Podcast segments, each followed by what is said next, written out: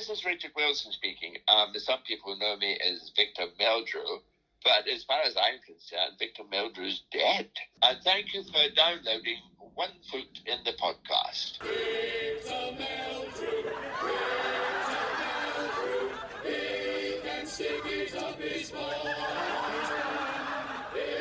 can plug out off to One foot in the grave. Hello, welcome to this bonus episode of One Foot the Podcast. Today, discussing Visiting Uncle Dick, the comic relief short from 2001. Also, discussing some favourite moments, uh, both humorous and darkness of the show. As a first, I've got two guests this week. I've got the one and only Simon Smith from Sheffield. Evening, how are we doing? Not too bad, thank you. And also, we've got Darren Lloyd from the Valleys of Wales. I think you're still living there, aren't you, Darren? How are you? Hello, North Star. Good evening.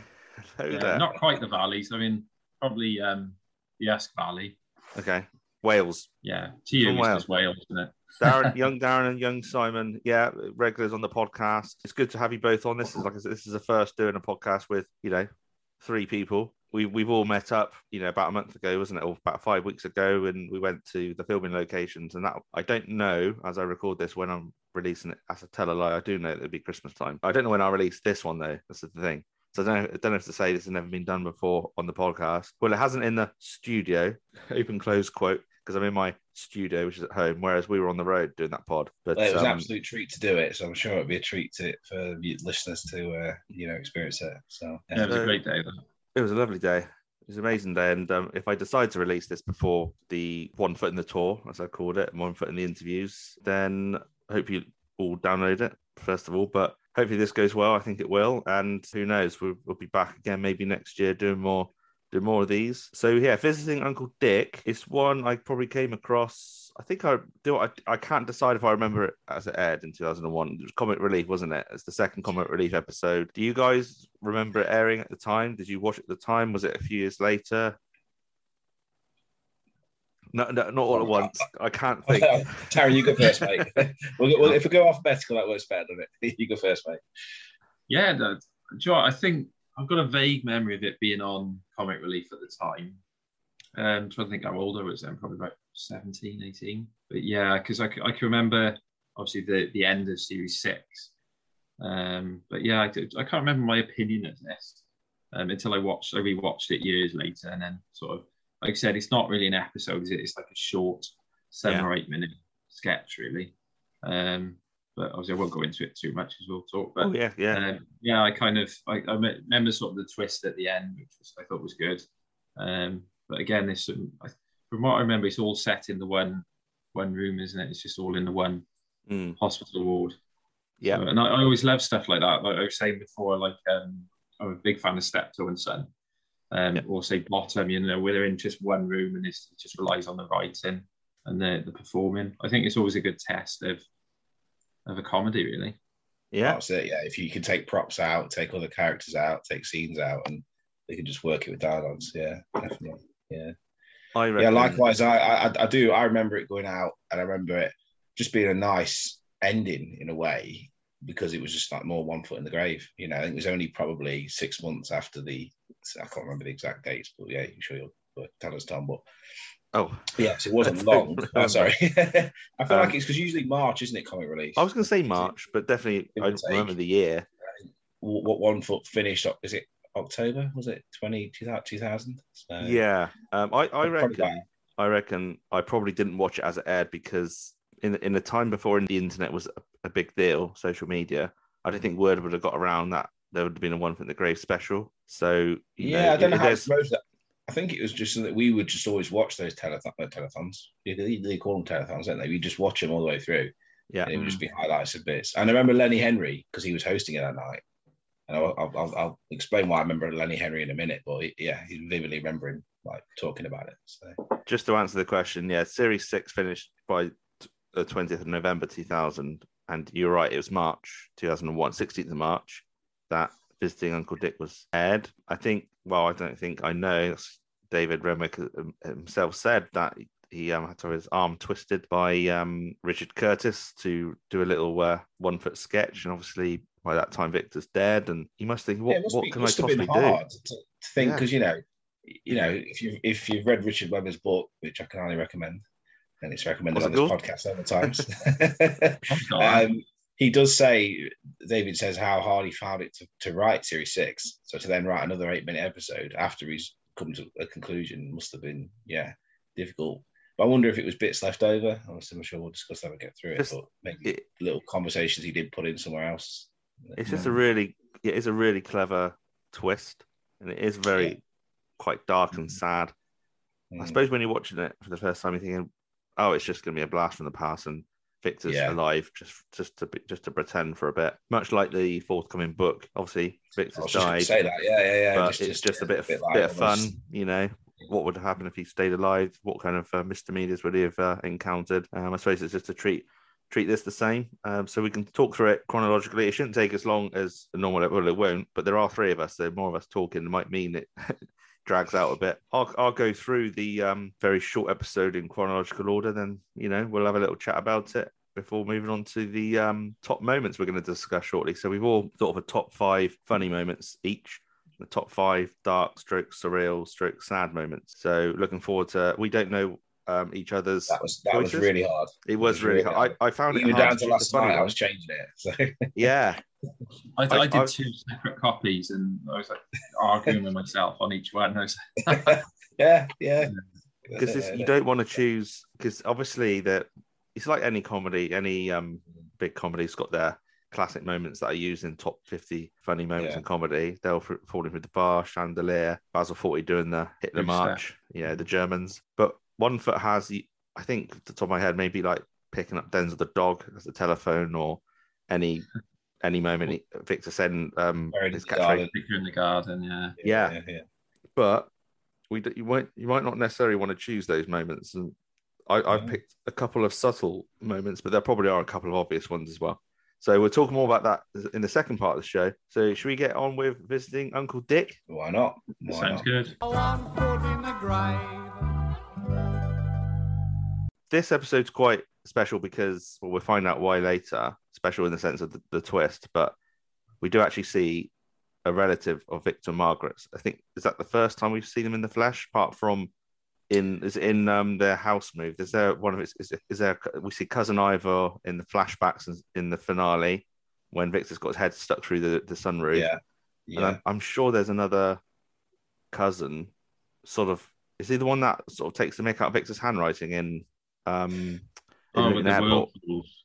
Yeah, Yeah. Is he a but cousin? He'd, ro- he, he'd rocked up. No, he'd rocked up in series one, wasn't he? Mr. He'd Prout. Series one as well.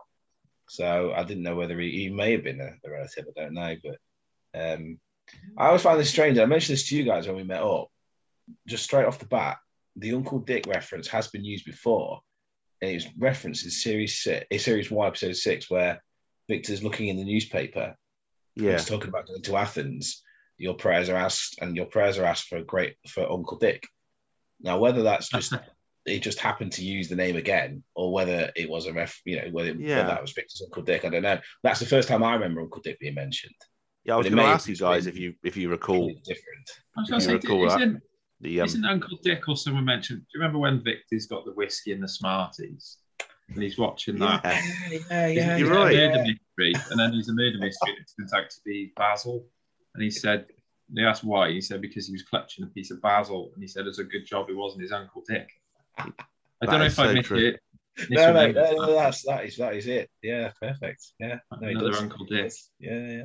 Yeah. And the other time it's meant i think i'm sure threatening weather i'm sure dick's mentioned in that Well, Great Aunt Joyce is mentioned in a Christmas special where she sent on some uh, petroleum jelly, hasn't she, as a gift? yeah Um, and then she who's listening sends it on again. Yeah, who's listening? She sends it again like the next Christmas or whatever. Uh, so she's she's mentioned from from the off, isn't she? And I think they've mentioned they've been to see them. Oh, because didn't, didn't she knit knit them a um, a glove with six fingers or something like that? Uh, Grow into it. That's it. Grow into it. Yeah.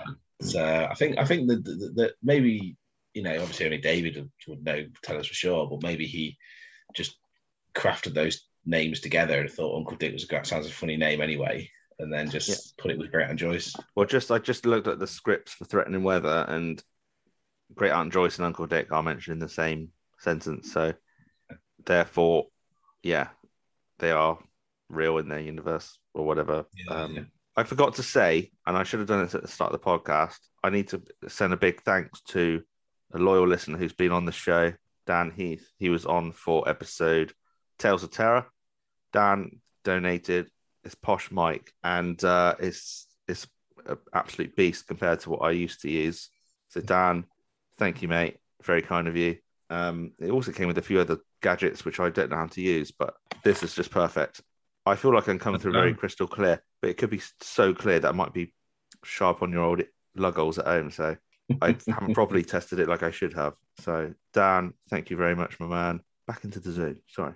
Okay, so uh, the scene is a one. It's a one scene episode like we've had many times. You know, the trial, beast in the cage, etc. Threatening weather, and it's Victor Margaret sat with this Uncle Dick, played by well, originally it was supposed to be for Spike Milligan, who was too Which unwell. would have been fantastic. Like, you know, Spike Milligan again, is just another standout comedian, isn't he, of the, of the 20th century.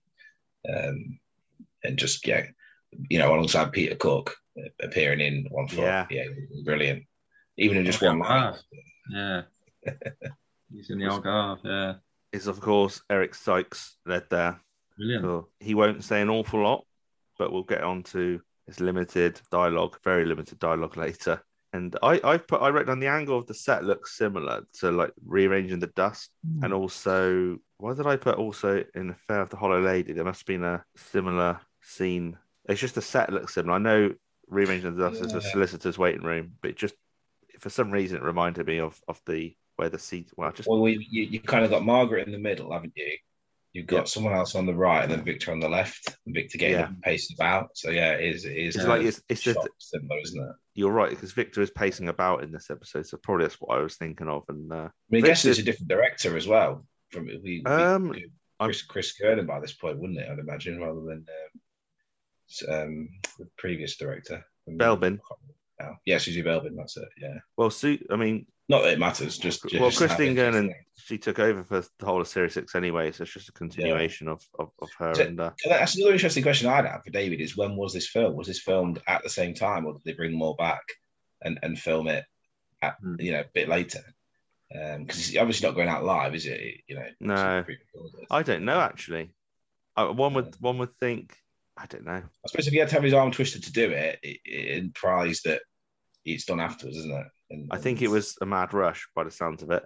Um, Yeah. I don't think it'd it was- be easy for him to do because it's like because normally say they're what twenty nine minutes, you know, some are longer. I mean, imagine condensing everything into seven minutes. You know, Yeah. probably could have written an hour long episode, but I just think I, I don't know. Do you think Renwick would have enjoyed squashing everything into seven minutes? Probably not. I, I think he I think he likes to have free reign of how things are produced. He Yeah, obviously they- done the Victor in the bath, hadn't he? Which you've reviewed before. Yeah, that was for the trial, wasn't it? A lot of that that was unwritten. Yeah. That was un um that stuff that wasn't used for the trial. Yeah. Yeah. Um, but yeah, I suppose yeah, that was that was in in his prime of writing it still, wasn't he? He was still Yeah. had loads of ideas for it all. And yeah, it'd just be like you say, just leftover stuff. So Well, Victor's making an excuse to leave before Mar- Margaret lets out a sort of dismissive cough, clearing her throat. Well, I suppose we'd better be making a move, Uncle Dick. I hope you'll be on the mend again soon. As I say, we'd like to stay and chat a bit longer, but time's getting on, so... Which is- gets which is- the hint. which is brilliant, isn't it? It's does that throughout, though, doesn't it- she? It, it, it works, doesn't it? Just to It's convincing. shut, shut him down, you know, even if he, you know, he- he's there, he's actually there. It's sort of like it's a way of stopping him from talking. Yeah. Um, Yeah, he he he was he does receive the message loud and clear. Sits down. Victor lets out a uh, quite a funny comment, one liner, like Lenin's tomb with death hole. the, the Marxist Lenin, of course. I had to actually look this up. I didn't realise Lenin is actually kept in preserved, isn't he? Um, Yeah, I had to do a bit of research. Gaps, but um, yeah. So Smart one liner, yeah, just the idea of yeah, someone just basically dead, and they're just there to like you know pay respects to his, his body, whatever. Yeah. Victor, Victor tries to make a point that their visit of Uncle Dick could be absolutely pointless. You know, it could be stone dead for all we know. Um, and Margaret, Margaret says, uh, "No, no, sorry. Vic, Victor was making these comments? Sorry, not Margaret. That it could be stone Hmm. dead." But it feels like a bit of a foreshadowing of the end of this this little stint. Yeah. And that- what- Yeah. Everything Victor says is like is a bit eerie, isn't it? I think Victor puts his, his hand under his nose or something, under Uncle Dick's nose to see if he's breathing. Yeah. he just said like that like he's a dead body like there. Did you think Victor was wearing something a little different to his normal attire? I don't, I don't maybe I read too much into it. but I Jacket's just- different, isn't it? Yeah. I think the, yeah, I've never seen him in like a cream that. blazer. I know it just Yeah. it just looks. Yeah, Again, when that's um, meant to be that he's not actually here. I don't know. It- it yeah. just, I- just Probably. jumped out at me. collar as well is quite wide, isn't it? It's quite Yeah. wide. He's- Yeah. Probably overanalyzing it, but Well, Margaret notices the time, 5.55. I don't know if that is, if 5.55 is relevant to any kind of biblical story.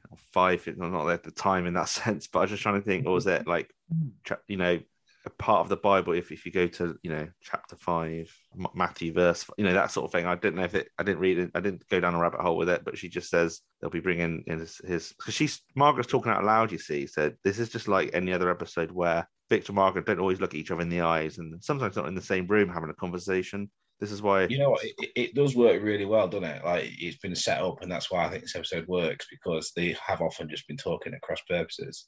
Yeah, Uh, and again, it's just a, like a sort of standard comedy thing. Like Last of Summer Wine do it a lot, and if you've watched much Last of Summer Wine, but they often have a three-way conversation where they're just not kind of answering Yeah, each yeah. other. yeah. Uh, but it works, you know. It just you know because you, you one person's monologue, it becomes a monologue, doesn't it? Really?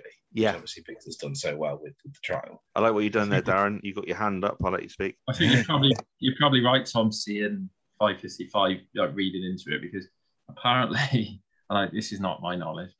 Um, angel number 555 is a symbol of mercy and grace. Seeing 555 is a sign from your guardian angel that the grace of God is upon your life. Oh my god, Something called one foot in the grave. That's got to be that is linked. yeah, that's smart. I love I love that. Yeah, done, ev- Tom. 'cause- well, no, it's just because Renwick does that thing. You know, every listen to every bit of dialogue that Renwick has written down because it Mm. will matter. So I thought I could have just googled. I might. I don't know if I did Google unsuccessfully, but you clearly got me a, a quick answer there, Darren. So thank you very Got the. Bible out there and had a quick he scan. got you. He's only left his Bible in the glove compartment. Yeah, I love that. Um, One careful owner. so Margaret says it's this, you know, it's nearly nearly six o'clock. Basically, they'll be bringing in your after, afternoon tea soon. Victor, you know, just agitated, in he he says he's hardly going to be thirsty. He's there because he's tried to dislodge a kidney stone with the end of a. Oh, this So he's there because amazing. it's a bit of background. Oh. yeah, poor old He's there because he's tried to dislodge a kidney stone with the end of a wire coat hanger, Oof. and uh, My question is, which way did he put it in? Like, I'm don't want to even the throat. think about it. What? I mean, Darren, if you want to Google that. No, no, Yeah, how my search history is bad enough. how to remove uh, yeah, yes. Make So- your eyes water. yeah. it's just it's a whole complex thing of you know trying to pass urine at that age. And Margaret continues to speak politely and positively to Dick um, about his progress. And she mentions Aunt Joyce would have would have come along. She'd fallen ill. And uh, of course she's gone into a little bit of detail about you know why she's ill. As I say, Aunt Joyce would have come along today, but she's not had a very good week herself, what with everything. Tuesday morning, I'm afraid she went into another narcoleptic trance in the lavatory. Just keeled over forwards onto the floor, with her nose in the shape of a jumping cracker. and of course, with her dodgy hip, she couldn't get up to phone for help or anything. So the first anyone knew of it was when a man down the sewage plant found an aspirin bottle with an SOS inside. The letters torn from the words Andrex Super Soft. I thought I thought the solution was almost Jonathan Creek like of putting Yeah, the I thought that. yeah Um, was it an aspirin bottle with an SOS toilet ripped up toilet paper or something, and then a plumber finds it or something like that, doesn't he? Um, I, I think because that's peak Jonathan Creek I mean 2001 Yeah. he's, he's, he's done a couple of series by then so I think he's very much in in the creek zone, isn't he? But Yeah. that's that's very clever. Oh, hang on a minute. Uh, Margaret realizes Aunt Joyce has a, a video to pass on. Um, she reaches through a bag for it, and uh, Victor's still not convinced Dick is awake at this point, and he bets five pounds that they've been sat there all the time, sitting talking to a corpse. Is there any relevance to five pounds, or am I just really over analyzing this? Yeah. Yeah, quick answer. Thank you. he um Victor, there's a great bit I really loved actually visual sort of silliness. He picks up a um a false arm, like a um what do, what's that? What, what's the word? I'm looking, what's the phrase I'm looking for? Prosthetic. That's it. He picks up a prosthetic. The- Yeah. uh, some drippy nurse mistake for actually a real one, and she had that on a drip for what 18 hours. I thought that's a great, great line. Yeah. Christ. Now, Uh, my, again, my, my question here is, and I'm assuming I can say this without spoiling it. If Victor is not there, how has how has he done that? Or how has Margaret not seen this arm waving about? oh, you know what I mean? That's a good didn't one. think of that, mate. Now, the reason I asked that is because I've been watching the series Ghost, and if you've watched Ghosts on BBC, Only the first series. very very funny, very good. Like yeah, but they do make a big thing about that about how they can't touch anything. Um, But this, this the rules Again. of Ghost is it, it's open ended, isn't it? I mean, oh no, no, no, again, I'm You- just yeah. just- I know what you mean, because- it, but- was Margaret looking in that direction I was, I was going to say Yeah, the well- only the only saving grace is they cut to Victor, didn't they? Margaret was looking. Yeah. Margaret was looking down. They cut to Yeah. Victor, and he's holding it. And Ah, she's not right. the Same shot. So, ah, yeah, you know what? Probably, yeah. I'm But it's still a- watching Spirit, I wouldn't like to see that. So, yeah, yeah, and then he Still- puts it back down behind the bed. So, I mean, yeah. That's still a valid point. she Never saw it. yeah. That's a very valid point. Yeah, but I love that. I didn't think of that. I thought, yeah, surely she'd see that floating yeah. in in a, even in the peripherals or whatever. yeah, yeah. both Margaret and Victor, to me, they look quite bored. Well, we know Victor is, and um, Victor does once again tries to escape before Margaret sparks up more conversation. You know, in that in such a way that she's politely hinting to Victor to, you know, sit down again and stop leaving. You know, from our point of view, that's what's happening at this stage. They talk about a Mrs. Prout. Now, we've spoken about Mr. Prout, who's who's I think in the Valley of I'm sure he turned up in the Valley of Fear as well as Not In Luton Martin Airport. Brown. Oh, yeah, Martin Prout. Yeah, yeah, yeah. Martin Prout. Oh no, that's Martin Trout from Trout, Algarve, but yeah, Oh, that's- yeah, some yeah. Prout. It'd be it'd be a bit fluky if it's Martin Prout as well, but I don't know. Is it Um, no, well, the, No. the the the short chubby guy is Prout in this Hmm. in the um you know what he says about um uh his nines being a bit dodgy. Yeah. That's Mister Prout. I think it's down to Mister Prout, but I don't know if his first name's ever mentioned. But I know that. Do you remember? Um, I think cousin Ivor was mentioned it in Luton Airport. No can scream. You know when they said, "Has, has your cousin Ivor still got that whatever the vehicle was?" Rust colour Citroen C- 2CV. Yeah. I'm glad you remember that. Driving buried it. in and it. Buried in it. Oh, I don't believe it. Does that does that mean we, we Fucking lose- idiot. our forty minutes has not started then, or I don't know. Uh, oh no, it's a, it's a Zoom meeting forty minutes, so we're all right. We'll just I was gotta try loving that remember- then. Sorry. We just remember we not we had some You gold again, off, Darren. off, off piece stuff there. And, Three uh, times. Three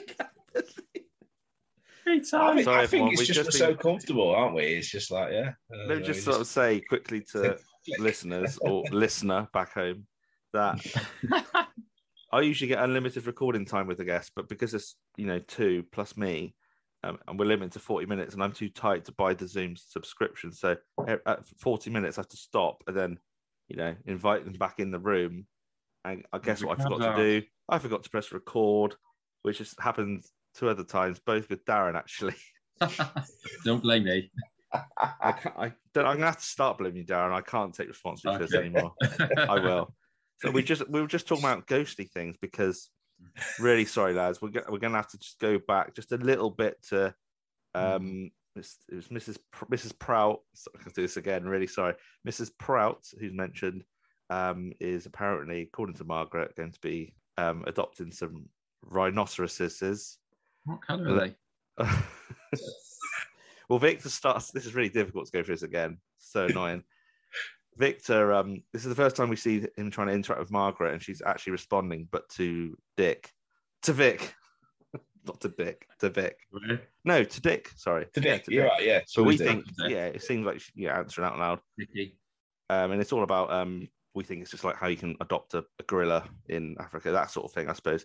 Uh, Victor's asking a few questions about how you would uh, look after a rhinoceros, and I think he's taking it literally. And Margaret sort of not really answering is she, but she is. And she starts mentioning about soaps and stuff, and um, well, Victor bemoans bemoans the fact he might miss Emmerdale, then goes on to Yeah. read, you know, some of the plot lines that's happening in Emmerdale. We were saying in the unrecorded version of this that is this a little sly dig at not just at Millionaire because you know they they clash with the TV scheduling, but Yeah.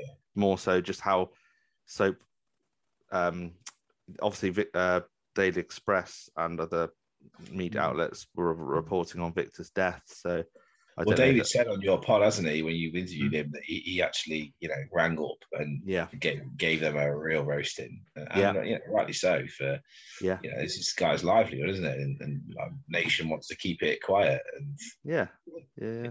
they are spoil it. But they will. Victor goes off on a little sarcastic rant and reads pretend headlines out about you know how BBC plans to kill off Michael Buerk, and we were saying that we remember Michael Buerk amongst the fact he's a you know a broadcast presenter. He's done the 999 um, sort of documentary where people, real life people, recount their horrific stories, and then it's played out by amateur actors, and it's all a bit. Uh, then I spoke. Then we trapped in a spoke cave, about. aren't they? Say again. They said they were always trapped in a cave, Yeah, and it's like Yeah, Michael well, Buerk very seriously talking over it. yeah. This is a harrowing story. Everyone- Or have a terrifying. snip cue through the neck. Or, Yeah. uh, yeah, and then sorts and then um um related to that, I was saying, oh, do you remember um Strange Strange, but but True. True? Which there's lots Oh. mostly ghostly things in that, and it's actually in relation to uh this obviously this the nature of this. nicely with this episode, doesn't it? Really? Yeah, Yeah. For the bottom fans as well, we talked about how they refer to Kilroy, the sexiest man on television. yeah. It's just very referenced by Victor in this, and um, I think he says Victor says, "God knows how we ever managed to split the atom." He's just that fed up with humanity in, in general, let alone the universe. But yeah, and suddenly, but in the topic on the topic of ghostly related things, obviously, again, it doesn't help the listener back at home, but we did go into a little bit of detail about some of the ghostly things we watched in the nineties, like nine nine. I'm talking like ghostly, but spooky, scary, and most haunted, and Even some the, even some of the Jonathan Creek ones we were saying, like the Ghost Forge, Ghost Forge episode. Hmm. Yeah. It's not a ghost, is it? But it looks like a ghostly figure. Um, Yeah. Yeah. yeah. But Margaret suddenly gets a, a chill down her right hand side. Um, Mm. she goes to turn up the turn the heating up, and uh, Victor then goes to read some star signs, and uh, I think he looks reads. Oh, I think Virgo, romance is in the air. Do not attempt to make love when operating heavy machinery, uh, and some silly mentions some silly ones for comic relief. What's his sign? Pisces, would it be? Adopt a positive attitude and nothing will seem quite so bad, with the exception of UK Gold. UK Gold gets a bit of. I mean, absolutely adored UK Gold when I first discovered Sky TV because, you know, they were replaying so many classic comedies at a time before DVDs were affordable and or when videos were quite expensive still. DVDs were new to the market. I never had a problem with UK Gold. What about you, Darren? No, I, I, I can remember a Jasper Carrott sketch from years ago, and he and he slated UK Gold. I remember he was like, it was a bit of a joke. He'd say, you know, all they play is recycle, repeat, and it was a bit like not Maverick, but it was a bit different because there's nothing new on there. Mm. But it's all just like you know, comedies from seventies, eighties, and nineties. I always thought it was brilliant. But Loved um, it. Yeah. I yeah, think I think it was a bit of a joke seen as you know originally.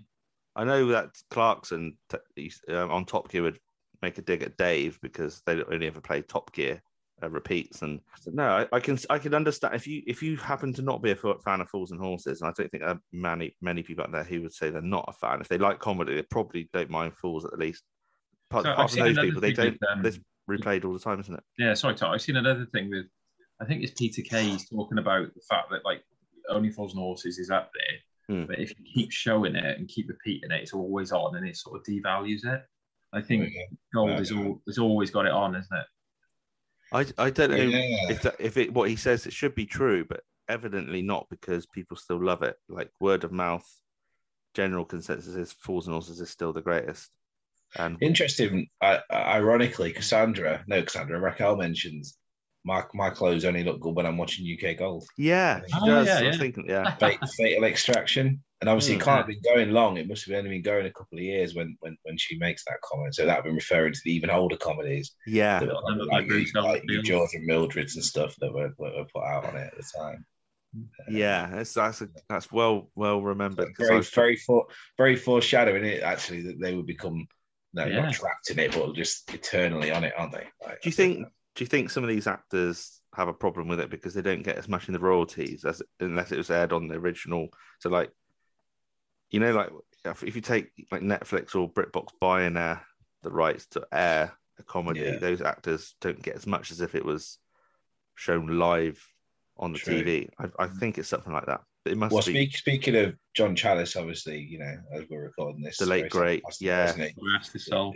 he only died remember yesterday. reading. Twitter Twitter thing. I, he'd been an episode of Heartbeat, and he, he got seven p um, uh, royalty fee for, Mm. uh, and he actually wonder what he used got it- for one foot in the grave. Probably Yeah. less than that since he wasn't probably less than that. used live. Just the voice, wasn't it? Yeah. And he actually used the um, John, uh, John Sullivan line of, uh, right, Twitter fans, I'll buy everyone a drink in here, but I want uh, it's 7p and I want change. So, Well, yeah. yeah, yeah, cognac, Mark. please, Marco. Yeah, this is yeah.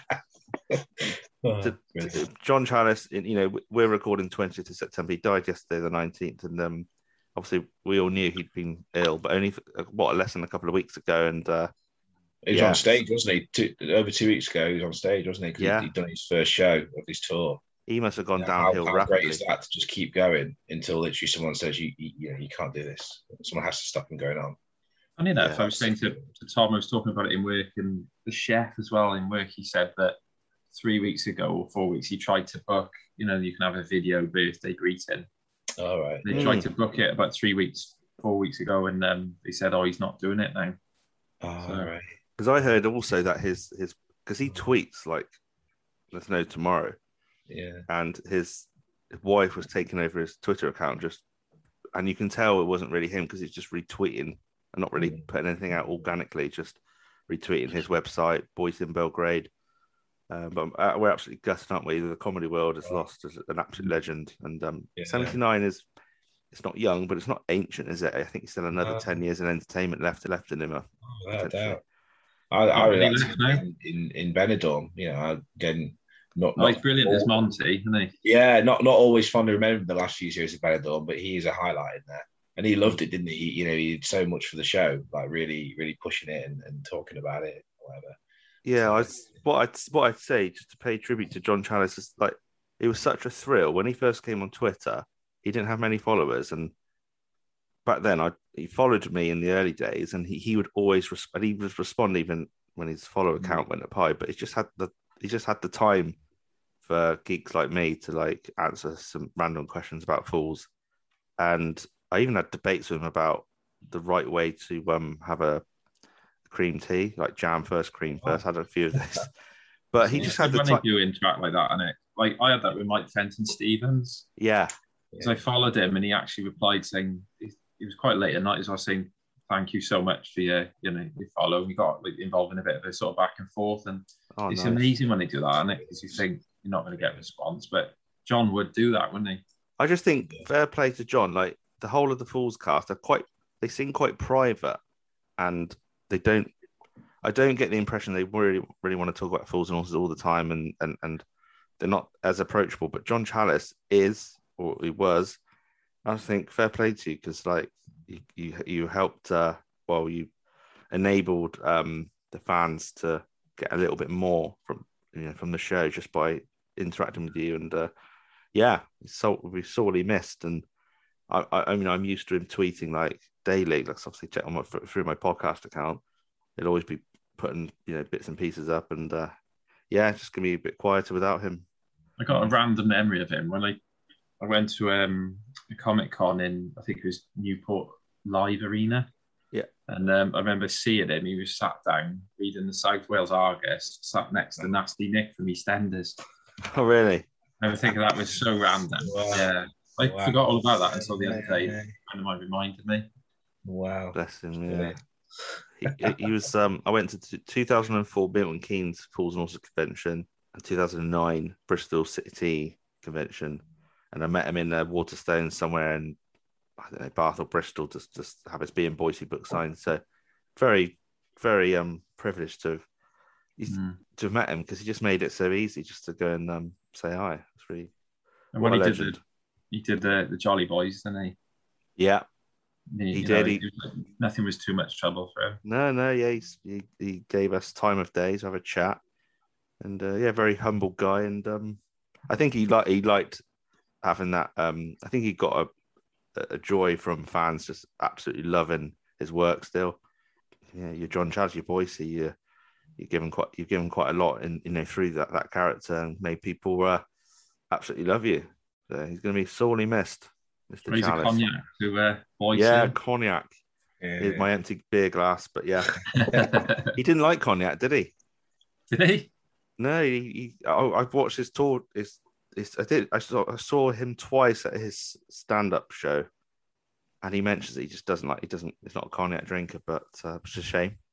But um, yeah, he obviously More played of up to a it. Tia Maria and Lucozade man. oh dear. Anyway, sorry. Just I wonder um, if he likes prawn balls. He's a bit of a jaffer.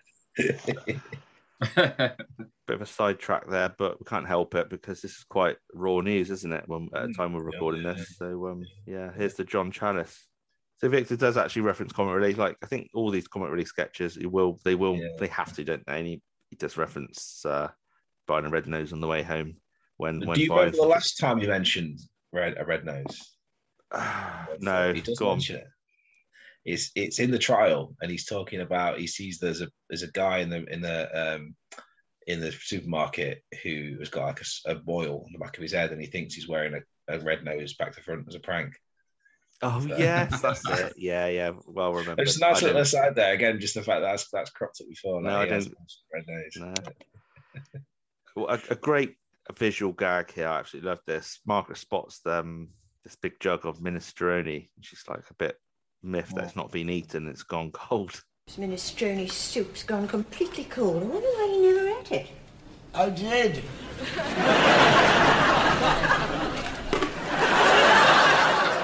Uh, we actually get Eric Sykes, Dick himself, respond with "I did," which is a bit of a surprise. He said he said nothing at this point, and that's all he will- he will say. So I love the fact this is a big jug of puke that Mar- Margaret's Yeah. stuck her nose in.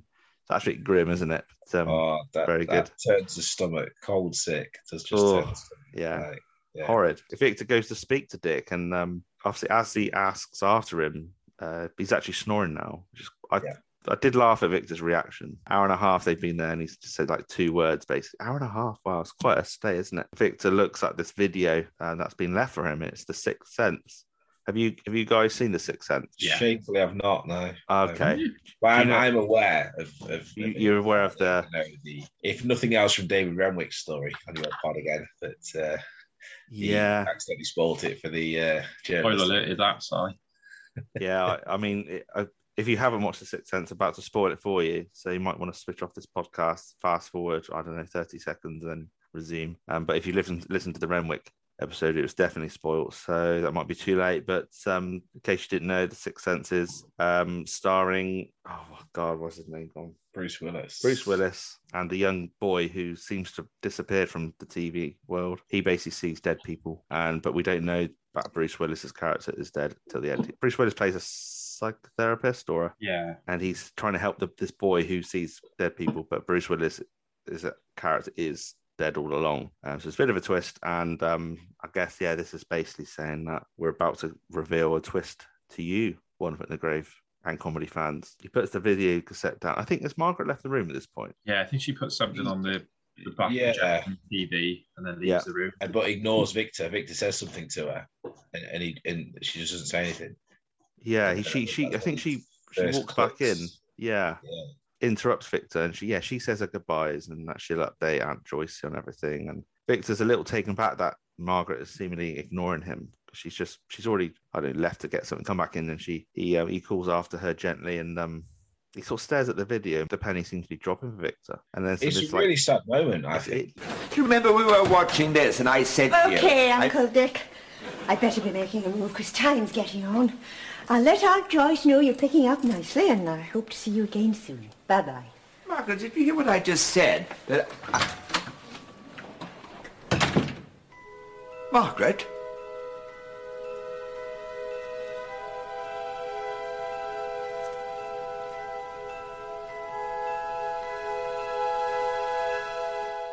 it's very Watching sad. back, it, it- he's obviously realised he, he's not here anymore, and, and that must be like heartbreaking. You know Yeah, I mean? He's not alive anymore. got to live that again, really. uh, Even as like yeah, as an actor, he's I think it's all emotional finish in One in the Grave, and he's got to just sort of remind yeah. himself, the audience, that yeah, I'm not actually here. Margaret's just gone, and it's just this that eerie music that plays, and it's Yeah, the just music. The first time I twist. music all, all episode as well. But it, again, it just just just closes it off well, doesn't it? Victor's just. I think there's so many times like when you when you realise that. I mean, did you did you see that coming a mile off when you first watched this, or did you just take it as oh, this is just a normal episode? I think that was the moment I realised. And I'll tell you now why that Lenny point, yeah. I remember Lenny Henry because Lenny Henry made a makes a noise going ooh like that as if it's supposed to be spooky like a ghost. So yeah, I think that's when it twigged for me that actually yeah he, he isn't here and, he, and and actually he's talking because before that I yeah Yeah, I just fell for it. Yeah, just been could have just been dropped in from an, another almost like a deleted scene from another episode that they just showed. Did you, Darren? Did you uh when you watched it for the first time? Do you remember going, "Oh bloody hell, that was he's dead"? That's like, of course he's dead because we know, you know, we've seen the finale. But did you Mm. go, "Oh, I didn't see that coming," or did you see it coming? No, I, I don't think I did because I didn't see it coming. Because I remember, I think I remember something about him picking up a, cop, a DVD copy of The Sixth Sense, and then it, it was obvious then. But I think because this, it was sort of sandwiched in between, you know, the comic relief night that seems to go on like Yeah. till like one a.m. I And it's not normally the sort of program that you you'd associate with comic relief because this is because of all the dark moments. Um, but no, I think it was. No, I don't know what I made of it. I'm not a massive fan of it. I Yeah. think it just it seems a bit like shoehorned into the, comic relief. It's still it's good to see Victor. I think at Yeah. the time, like I would have been happy to see him, you know, anywhere on an advert or something. But it's still, I don't think it it adds much to to Victor as a character, does it? Yeah, I, I Yeah. Um, it's, it's, take it or leave it, I suppose. I just, I just love how Renwick managed to air a, a fresh at the time, fresh episode, and mm. probably fooled most of the audience, even though we should know he's dead. And the fact we probably underrated David Renwick for not, you know, at the time of airing, going, "Oh, he's clearly a ghost." We just, he just made me forget that he was dead again so many Oh, times. yeah, I remember. I remember watching it through, and at no point I thought, "Hang on, he's dead," until Mm. the end. So that shows how good it is. Yeah. and, and just the acting, like Annette, like play, playing Margaret, you think she was just how she's always been, not really talking directly to Victor, but she's a little bit annoyed with him, and because she's obviously got company in the room in Dick, even though he's half dead or you know in a deep sleep, she just directing all her conversation towards him whilst ignoring Victor. But he's just so convincing, isn't it? It's just great acting. clever camera work as well because they've got obviously two chairs, and then Yeah. the way they angle it, it makes it look like you know, like what's Margaret say at one point? She feels a, a cold draft on her right hand side. With Yeah. Victor it's, it's Yeah. quite clever. It's clever. There's, there's loads of foreshadowing. Like Victor keep kept referencing that he thinks Dick's probably dead. Um, it's like it takes one to know one almost. Like Dick was pretty much on his deathbed. So you know they say you know if you believe in that afterlife, you know if you you may well see or sense ghosts. I don't know. It, it's very. I, I thought it was very good for a comic relief short. A lot of these comedies who chime out these comic relief episodes aren't don't tend to be that good. But I, as a fan, when rose tinted specs, I thought it was very good. Not not bad at all. I think it's better than Victor in the Bath, but Victor in the Bath was still funny with the Paul Merton voicemail that's left. Yeah. That's the highlight. But Yeah, yeah, yeah, this was good. still pretty good. Pretty good. Would you prefer Victor in the Bath or uh, visiting visiting Uncle Dick? I think this one probably just for having Eric Sykes in it. And again, just you know, Eric Sykes, he, he popped up in Dinner Ladies, hadn't he? He did, yeah. time as as Stan's dad, and he'd been in Summer Wine doing similar sort of thing, like um like this episode. Just I think not having much in it, but just being there, um, just had some gravity. Yeah, and it's just it's just yeah, nice to use a comedy legend again Yeah. One Foot the Grave. Yeah, That probably does it for me as well. Just I probably marginally prefer this one to, to the Bath because yeah, Eric Sykes in it. He was he was in a thing years ago called the Plank. I don't know if you guys have ever seen it. It's just literally him and a plank of wood. yeah, comes up- He comes up with all these different like scenarios and how we can use it, and it, it's, it's That genius. sounds really. good actually. Yeah, sounds because that yeah, that sounds very simple, but Mm. he's, he's obviously a legend, isn't he? So and His that- um his own sitcom called Sykes with Harry Yeah. Jakes is well worth the watch. I've I- seen. I used to watch that with my dad in um in the Oh, nineties wow. reruns. Yeah, but I couldn't quote anything from it. But I remember it being very I- funny. Got the We- box set for, for my birthday this year, and, and I think Ah. Peter, Peter Sellers shows up in an episode. Oh, and again, awesome. he just yeah, he just gets some real, real I think I've seen that. stuff. Does he play a, like a foreigner or something? He play, yeah, he he plays. He plays someone who's just come back off offshore leave, and he, he, he kind of wants to marry Hattie. Yeah. And, um, yeah, it- it- but he does it in one of his foot like Peter Sellers accent. Like, you know, But- so yeah. I spent the episode looking at it, going, "I'm sure it's Peter Sellers," and it, it, it, it clicks. in Yeah, second. no, it rings a bell. I'm sure I've seen a bit of it. Like, go Yeah. back to the, the plank. I'm sure it's Tommy Cooper or someone in it. Oh, and it, brilliant. it is just literally them and a piece of wood. Oh, And I- all the different ways they get into mischief with it. I'm gonna have to rewatch it, but I'm gonna have to watch that. Yeah, I'll look for, look for that. Yeah. Well, that's um, given Zoom is telling me we've got you know six or seven minutes left. I think that brings this to a nice close before we move on to each of our top five funny moments, top five surreal dark moments of this podcast. So we'll be right back after this little interlude break, which I don't know what I'm going to put in the edit, but there'll be something that I'll put in just to give us a nice little divide rather than just release a second episode. So we'll be back in a moment.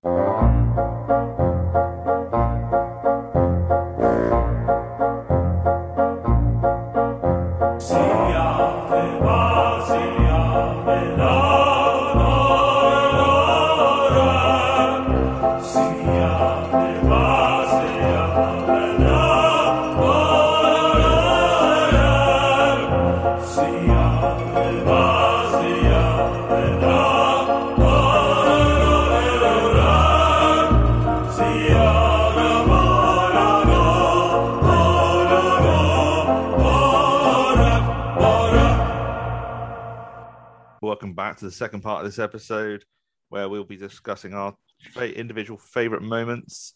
There'll be collectively 15 favorite moments between the three of us and 15 uh, other favorite moments. sorry, sorry. 15, 15 favorite hilarious moments and 15 favorite dark and surreal moments. Top five dark, surreal, sad moments. It, it, we, we left open how we would because you know for all i know you two might have just come up with the sad moments or just dark or just surreal but we gave you license to have free reign on how you how you did it darren would you like to start this i'm just saying that listeners back home darren is actually looking a bit dark and surreal right now he's got is that sep- sepia filter or or something it's not. It's, it's just the, the poor lighting. I'm trying to get the, the lamp. Yeah, um okay I look so better in the dark. beautiful Darren, what are you on about Dazza Magoo, Right. top five. Yeah, so what have you got in top number five, five? I didn't really put them in order, but I've got uh, episode Who Will Buy Mhm. straight in there with um, old Albert, the blind man. Oh yeah, Which, that is so um, sad. Yeah, I mean, my, my partner, she can't. If I put that episode on, she cannot watch it. You know, the way where the blind man lives in this sort of grotty little flat, and and Margaret goes in there, and it's just the awkwardness of when, you know, the the confusion over the flowers. They're not really for him, Yeah, and and, and the mail.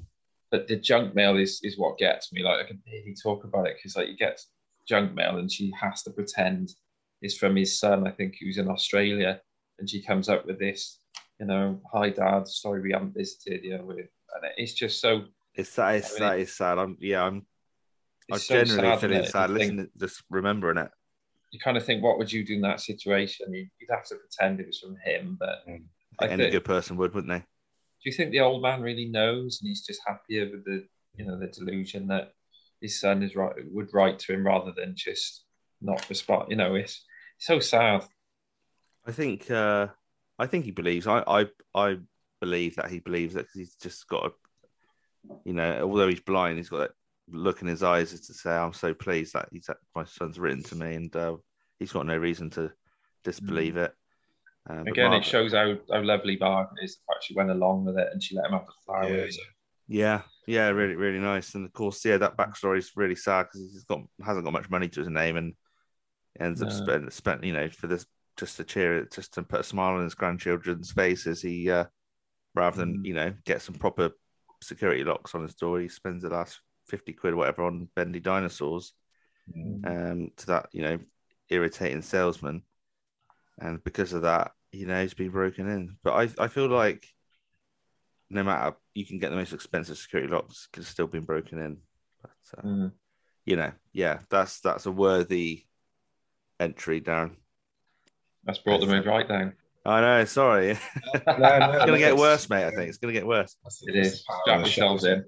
uh, next, I've got. I, can't remember the name of the episode, but it's, it's the same one as Victor buried in the garden, um, where Margaret's mum has passed away, and where obviously the phone rings. Margaret goes in, answers it, and she comes back out. Um, but the bit that got me is where she says about Margaret's mum. She'd been a like in that way or alone for about five days. And you think it's so sad, someone elderly who's been like that for five days and no one's noticed. Um, but what makes it more poignant is the the answer phone message. When you first hear it, you think it's quite funny.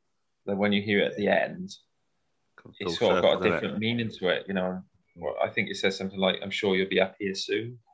Yeah, but there, there's a bit of comic really because Victor just the way he looks up to the Mm, heavens, like, and after yeah. says, "I'll Jimmy right up." That brings about a bit of laughter, but overall, it's very, it's a very eerie, spooky uh, message to receive from beyond the grave, as it were. Mm. Yeah, good shout. That's number four. Um, number three. Um, I've got. I suppose it's not a sad, but uh, dramatic fever. Yeah. It's um, the- where, where Victor's written a script, but he ends up ripping it up. I was like, Yeah. really sad about it because I think that script would have been amazing. But, you know, he's he's put his heart and soul into this script. He actually enjoys doing something. Margaret reads it and then just slates it, and I mean, think, she's she, she's been she's gone from being a hero with Albert. It's been a bit of a bit of a cow to Victor with the with the, with the script he's put his heart and soul in. Mhm. Um, he actually starts to think he's good at something. Yeah. She often Very poo poos his his um hobbies though, doesn't she? She often plays him down or bla- obviously almost sneers at what he's doing.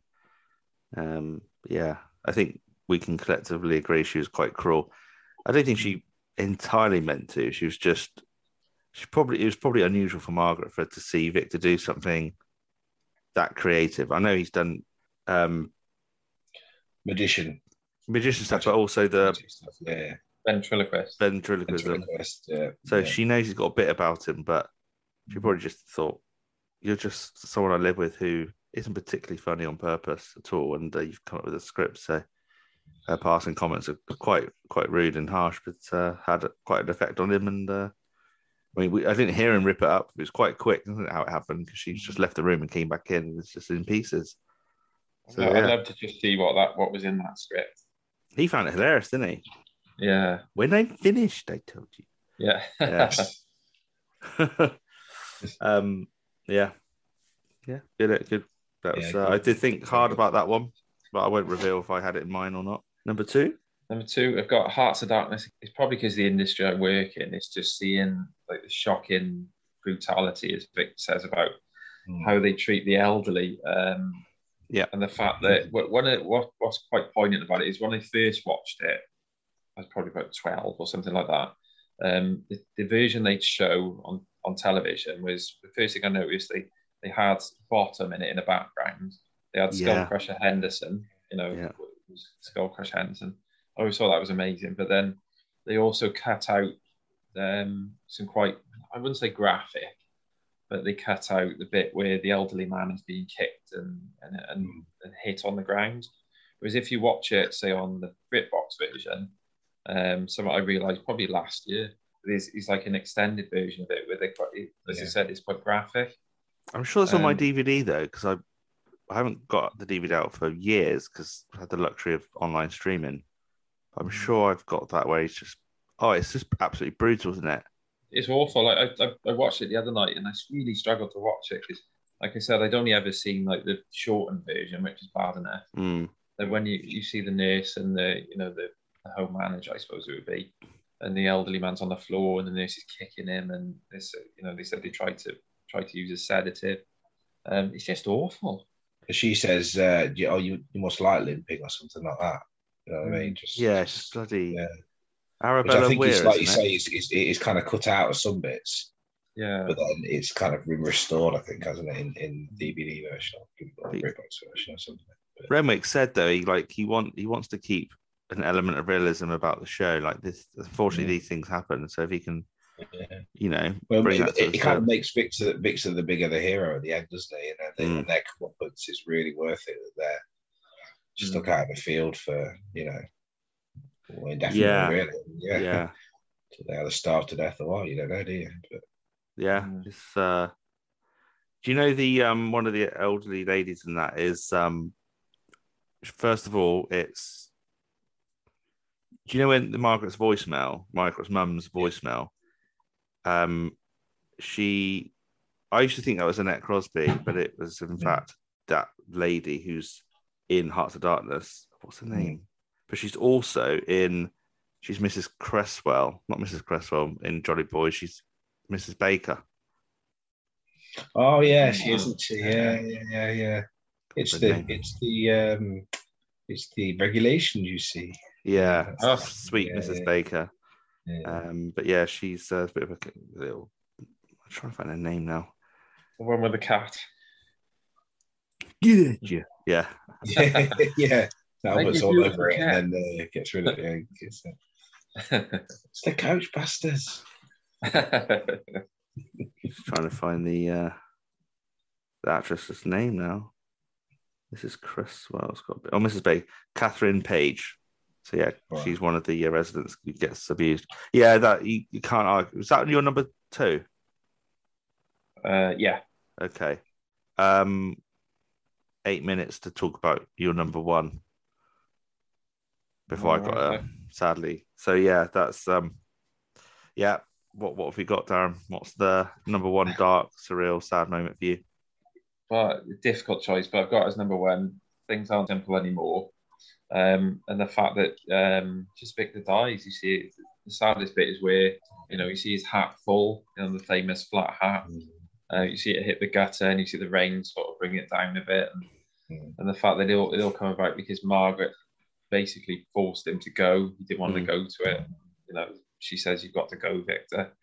Um, you know, and as, as we've been there and recreated it, it's just the the thought of him dying and the fact that there was no more one foot after that. Mm. I yeah, I mean, the thing is, I didn't. I purposely didn't choose his death because I just Mm. thought I need I, that'd only give me four choices. So I I personally took that as red. I've been a spoiler for my choice, but I didn't decide to use the death one because I thought that's Yeah. you know I just solely so I can get five in just to make it that much easier because like that is obviously the saddest moment, isn't it? I think another big sad moment in that, I think I've spoken about it before, but was with Limpy Briddock turns up. Yeah, Like, second, like second after. And you think you could have had a great night with Limpy Briddock, you know, no one else. May well still be, and he'd probably be alive as well because the time. Yeah, exactly, yeah, and, yeah. She she wouldn't have run him over, but she'd have been long gone, wouldn't she? So Yeah. So yeah, that's that's made it worse. now.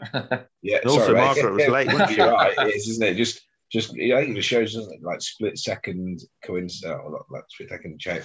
Things can change. Things can't. but again, brilliant writing, isn't it? It's, it's, Yeah. You know, mm. That concludes Darren's five um, sad, dark, surreal moments. Thank you, Darren. Um, yeah, I'm not going to disagree with any of them. Uh, certainly your number one choice. We now move on to Mr. Simon Smith with his, just to bring the mood down further, potentially. Well, that's that's the nature of this part of the show. We're going to be on a low. Simon, your top five, starting with number five. Okay, so number five is from One Foot in the Algarve, and it's actually uh, Margaret struggling with age is is I think quite sad.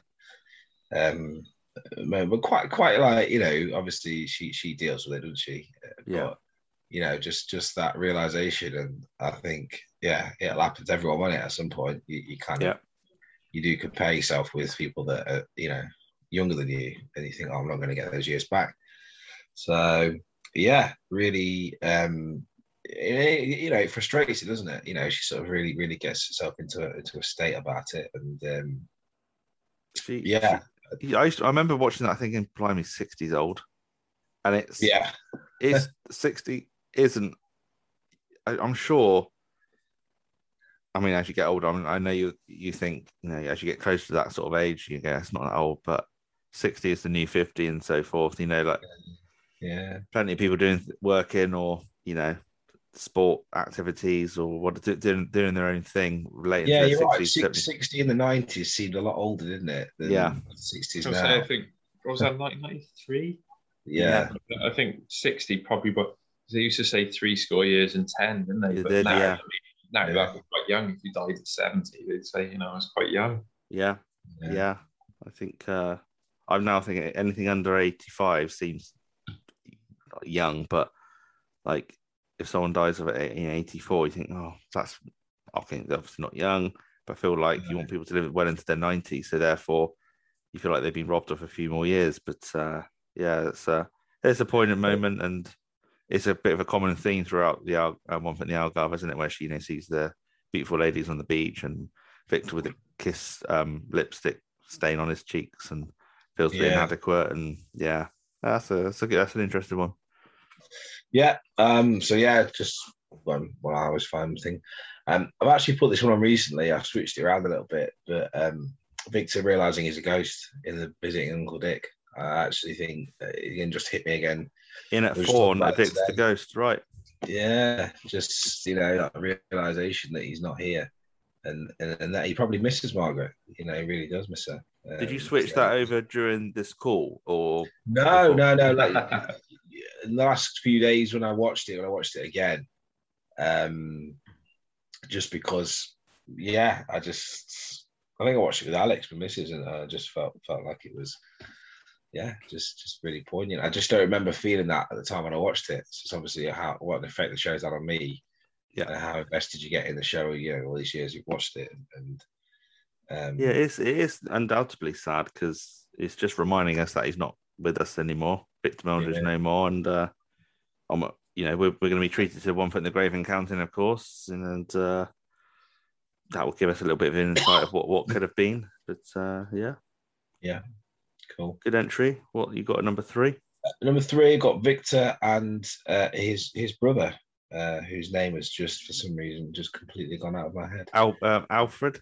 Alfred, thank you. I was going to say Albert. It's not Albert, is it? Yeah, that's yeah, the- Victor and Alfred. Um, just the I say tragedy because actually they do seem to reconcile by the time of the trial, don't they? Because they're writing to each other. yeah, again, yeah. uh, which which is kind of good. You know, it's obviously really positive. But um, yeah, just the fact that they are finally bonding, and then and obviously the uh, the tape recorder of fate intervenes and uh, sends him off packing. But you can see a real sadness in in Victor's eyes that he really regrets what he's done and he's messed it up, hasn't he? And, and now he's gone. And and uh, he didn't he, he didn't exactly Al, Al, um, Alfred didn't exactly read the room because he could clearly see he wasn't wanted. Yeah, almost true. staying, he almost staying out of spite, and he, that, that same Mm. actor, what's his name again, Uh, Richard, Pearson, Pearson. Richard Pearson. Yeah, as, as you know, Men Behaving Badly fans will know, he plays Badly, Gary yeah. Strang's dad, Martin Clunes Yeah. on screen dad, and he's also not really wanted in his household, so he's got it's about the same sort of time it was recorded. Um, Yeah. I I think think the difference in that one though is he does storm off in that, one, doesn't he? He must be joking, you arrogant Edison sod. sod. But it is really sad because yeah, he's just it's, I, I, if if Victor said to his face, the name of God, go," he would have said, "Well, what's the matter with you? You know, cheer up, mate," and uh, would have done, had a bit of chat back with Victor and wound him up. But because he's heard it on a tape recording, knowing it's behind his back, it just makes it that much more cutting But edge. it's, it, So it's he's also the trying to throat. Sorry. sorry, go on, go on, Darren. You're. Oh, sorry, cheers. I think he's trying to do Victor good, isn't he? Because he says about Mm, um, since you've retired, and he mentions you seem suicidal, and so he's Yeah. there like bro- brotherly love. He's trying to cheer him up and do do right, even though he's doing the opposite. He's Well, I think winding, he's got he's good winding him right up. Yeah. yeah, I just think there's a really sweet moment where he says, "Oh, do you want a bit more bitter lemon?" Yeah, that's not. it's Yeah, all that'd be nice, and it, al- I don't know why that just almost brings a, a tear to my eye because it's just like Mm. it's just that bond is there, it's back in it, and, and it's like yeah, and then it just it, obviously it's then just yeah gone again. It's a bit. He realizes like he goes around with his hat on fire, doesn't he? Yeah, Yeah. that's it, Yeah. mate. Yeah, perfect. But Well, again, I just totally the didn't quality see. of the writing just draws you into that because again, you don't really need to go into that length in that episode to be funny, but but actually it, Mm. it just makes it all such a great bit of television that you've got quite a lot going on there, haven't you? Kind of, and it's that it's that killer line that Margaret says, like he says in his letter, it'll be another twenty five years before you. You think, Yeah. well, he's going to be dead by then, surely, because they're both Yeah. know about in the. Or be at least mid to late eighties if you're lucky. Um, it would be now, wouldn't it? Yeah, they'd be like, yeah, God. Mm. sort of things. yeah, it just yeah, that's a really good one to put in, and I did think about that. Yeah, cool. Um, number two, Two. goes more on the horror than anything. Probably not sadness at all, or the dark. Yeah, that's fine, yeah. But Yeah. the alligator egg. So just tying back in with the um, at the the the snake. Um, but obviously it's not a. Um, sorry, Victor thinks it's a brand of egg that's just like from Mrs. Warboys. So I've actually know it's Margaret, isn't it? He sends him sends him round there. Yeah.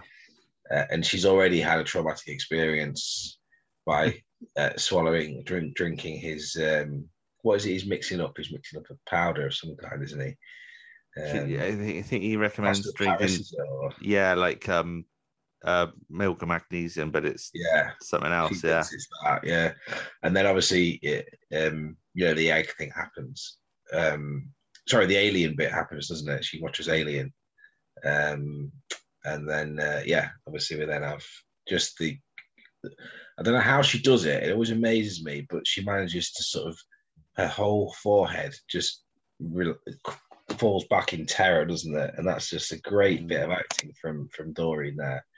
Um, just the sheer horror of, of, of that, which again, you know, again he's boiled he's boiled alive uh, an alligator.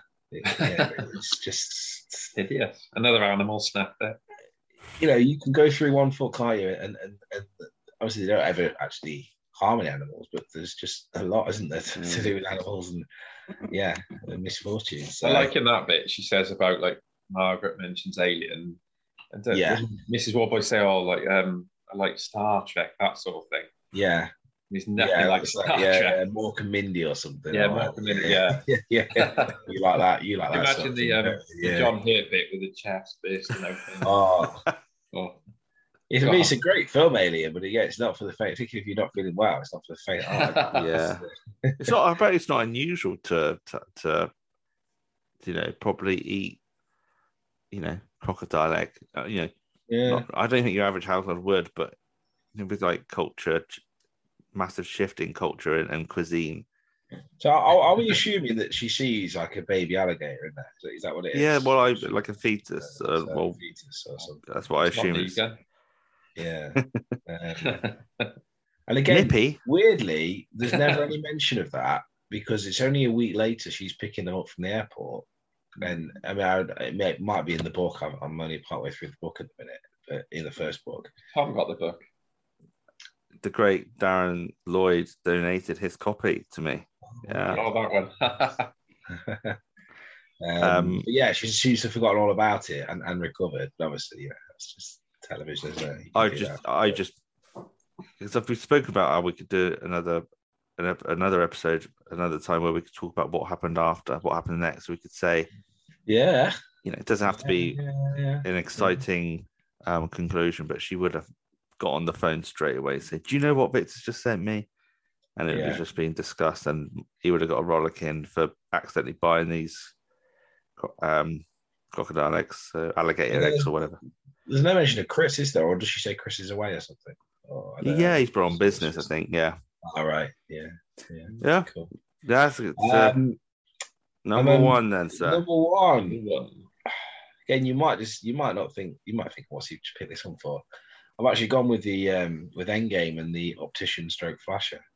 Um, Okay, that's interesting. because it, it it it takes one foot in into a different direction, not a different direction, but a kind of darker real life of of that sort of thing. That just yeah, I don't know. I think when I first watched it, as a, I was probably eleven at the time when that, when Mm. that episode went out, don't think I really fully understood it. You know, as to what the connotations of a, a guy in a, a raincoat and terrorizing, and then Margaret kind of assuming Victor's actually done it, doesn't she? Mm. Partway through the episode, she sort of pretty much accuses him of like, you Yeah. know. Um, and then obviously it comes full circle, and Margaret ends up pretty much being a victim of it. Um, not long after her, um, no, sorry, is that that's before a heart attack, isn't it? Yeah, Um, so yeah, again, just find that quite dark. it's the Um, connotations of it, isn't it? Because yeah, you know she's that that's um incident has built up a lot of pent up, Yeah, you know, not aggression within Margaret, but knowing that Yeah. Victor's, you know, he's obviously used just to, for the Mhm. um, identification element, but just the fact she suspects he, he's capable of doing that, that's a bit Yeah, dark in yeah. itself, isn't it? The horrible Uh, bit, isn't it, where she's kind of going, you know, where she actually thinks he yeah, he could be a flasher, and you think, oh god, yeah. Yeah. That's a very, I mean, I was one of my favorite episodes, but she's very off. Mate, no, I agree with you. It's a, it's a very strong episode, but again, it just has a lot of themes like running through it. And again, just the idea of someone you should be able to trust, uh, you know, an optician. You know, Mm. and obviously we've been in opticians before in One Foot in the Grave, but very, very different setting, isn't it? Obviously, not nowhere near the level of Mm. Cuba intended Yeah, there at yeah. all. Um, Well, yeah. so there we go, mate. Yeah, there we are, chaps. very good. Right. Yeah, I, I, there's a, a few that I mentioned that I just didn't think about. There's that many in the in the show, so it's quite a pleasant surprise here in a few moments that uh, passed me by. Um, well, I'll move on to uh, my top five dark, scary, not scary moments, but you know. So number five, yeah, old people's home, Hearts of Darkness. Put that at number five, yeah. Um, we've already talked, spoken about it, but I couldn't leave the abuse of old people out of that. Uh, not to say if you didn't include it, you're some sort of uh, abuse enabler. Simon, nothing against your top five, but I just I'll be honest. I kind of thought you guys might have it anyway. so, Exactly. yeah, I I was- was trying to like. it was going through my mind. Yeah, because Yeah. it was going through my mind. What would side Darren put? Yeah. Um, and some I thought they probably wouldn't have this, but one or two I couldn't resist. Yeah. Um, so I moved straight to number four. The BAFTA um, worthy performance. This this episode was put forward for a BAFTA. Did it win a BAFTA? Um, so? It's Mr. Swainey's self assessment on life in Dawn of Man with the you know the chat with Oh, Margaret in the car. Yeah. Um, obviously, I reviewed that fairly recently with um, with JD Collins, who runs the 2.4 podcast, the Islamic podcast, and that's just like hard hitting stuff, isn't it? Because we're we're used to Mr. Swainey's happy-go-lucky nature, quite ignorant of what's around him, but it just takes him to see someone that looks like him. Obviously, is the actor, of course, doing something a bit daring and out there uh, for him to reflect on and, and think, Jesus, what have I done in my life? Who's going to look after me? You know, it's that line he, he, he speaks of, spent many years pushing old, you know, ladies about, you know, pause, who's going to push me about? And up to that point, Margaret has tried to reassure him that he's a good guy and, and it will all be okay, but she can't really come back with anything. That's what kills. It's like, Jesus, she, she, she just can't Yeah. help him in that moment. And again, it's another situation in one foot where something hilarious happens instantly in that scene where Victor's being attacked outside the window, which should be horrific, but it's just the Just sound effect of the glass breaking. relief, it? Yeah. Yeah. And you know, we've all us three, you know, not parked in that very spot, Mm. probably, hopefully, maybe. And uh that's one of the first things. It wasn't one of the first things I thought of, but I think one of you guys brought up and said, "Oh, this is of course where they." I think it was you, Darren. He said, "This is where they." Uh, Margaret would have parked her car and with Mm. Mr. Swainey, and uh, I think he was driving. Was it Mr. Swainey was driving? I can't remember. And they would have had that chat. I thought, yeah, bloody hell. It's not that far away from the house, is it? It's, it's very close. But the long Yeah, shot of Victor getting attacked it is. You were saying about the shot and the way it looks on the when you watch the episode, it looks miles away, doesn't it? But when you're Mhm. there, it's actually quite close. Mm. Yeah. So uh, yeah, that was my um. I also find that sad. Just adding to that, in that that's the last you see of him. And then you Yeah. mentioned this about Doreen, and you did a brilliant analogy of this with Doreen Mantle. You know, actually, her last bit is quite a, a, a, a- a sort of not the send off I, I would have expected Yeah. for her. Definitely not the send off I expected for, for Mr. Swainey. Yeah, Yeah. Um, yeah. obviously, you do hear that he has a resolution to it, doesn't he? But but you only hear that. You don't hear him say that. You know. Um, yeah. I just wanted to just quickly see if because did One Foot win a BAFTA? I know it won a comedy award, but that I'm pretty episode- sure it's one after, but probably early early nineties, I think. Yeah, I could be 92, 93 awards. So quick look. It won a BAFTA Best Comedy. Yeah, in 92. So Yeah, would have uh, three, best, best sitcom 2001. So, um, yeah, unfortunately, they wouldn't have got BAFTA for that episode. But, you know, that just a great, just wonderful scene. If I ever get the, the, the privilege of speaking to Owen Brenman, uh, I'll, I'll enjoy getting his memories of you know learning that those lines for the first time and what they felt in the rehearsals when they're talking talking that through. Because you know if you're playing a part of any um, actor for a long running series, you're going to have an, quite a connection with that character yourself. You know you're playing them, so I wonder what he would have. Uh, well, he probably would have felt similar to us, but uh, yeah. Anyway, so that's uh, number four. Number three, um, Endgame '97 special. Um, it's the moment where Victor's in the caravan on his own, and he dreams of Margaret.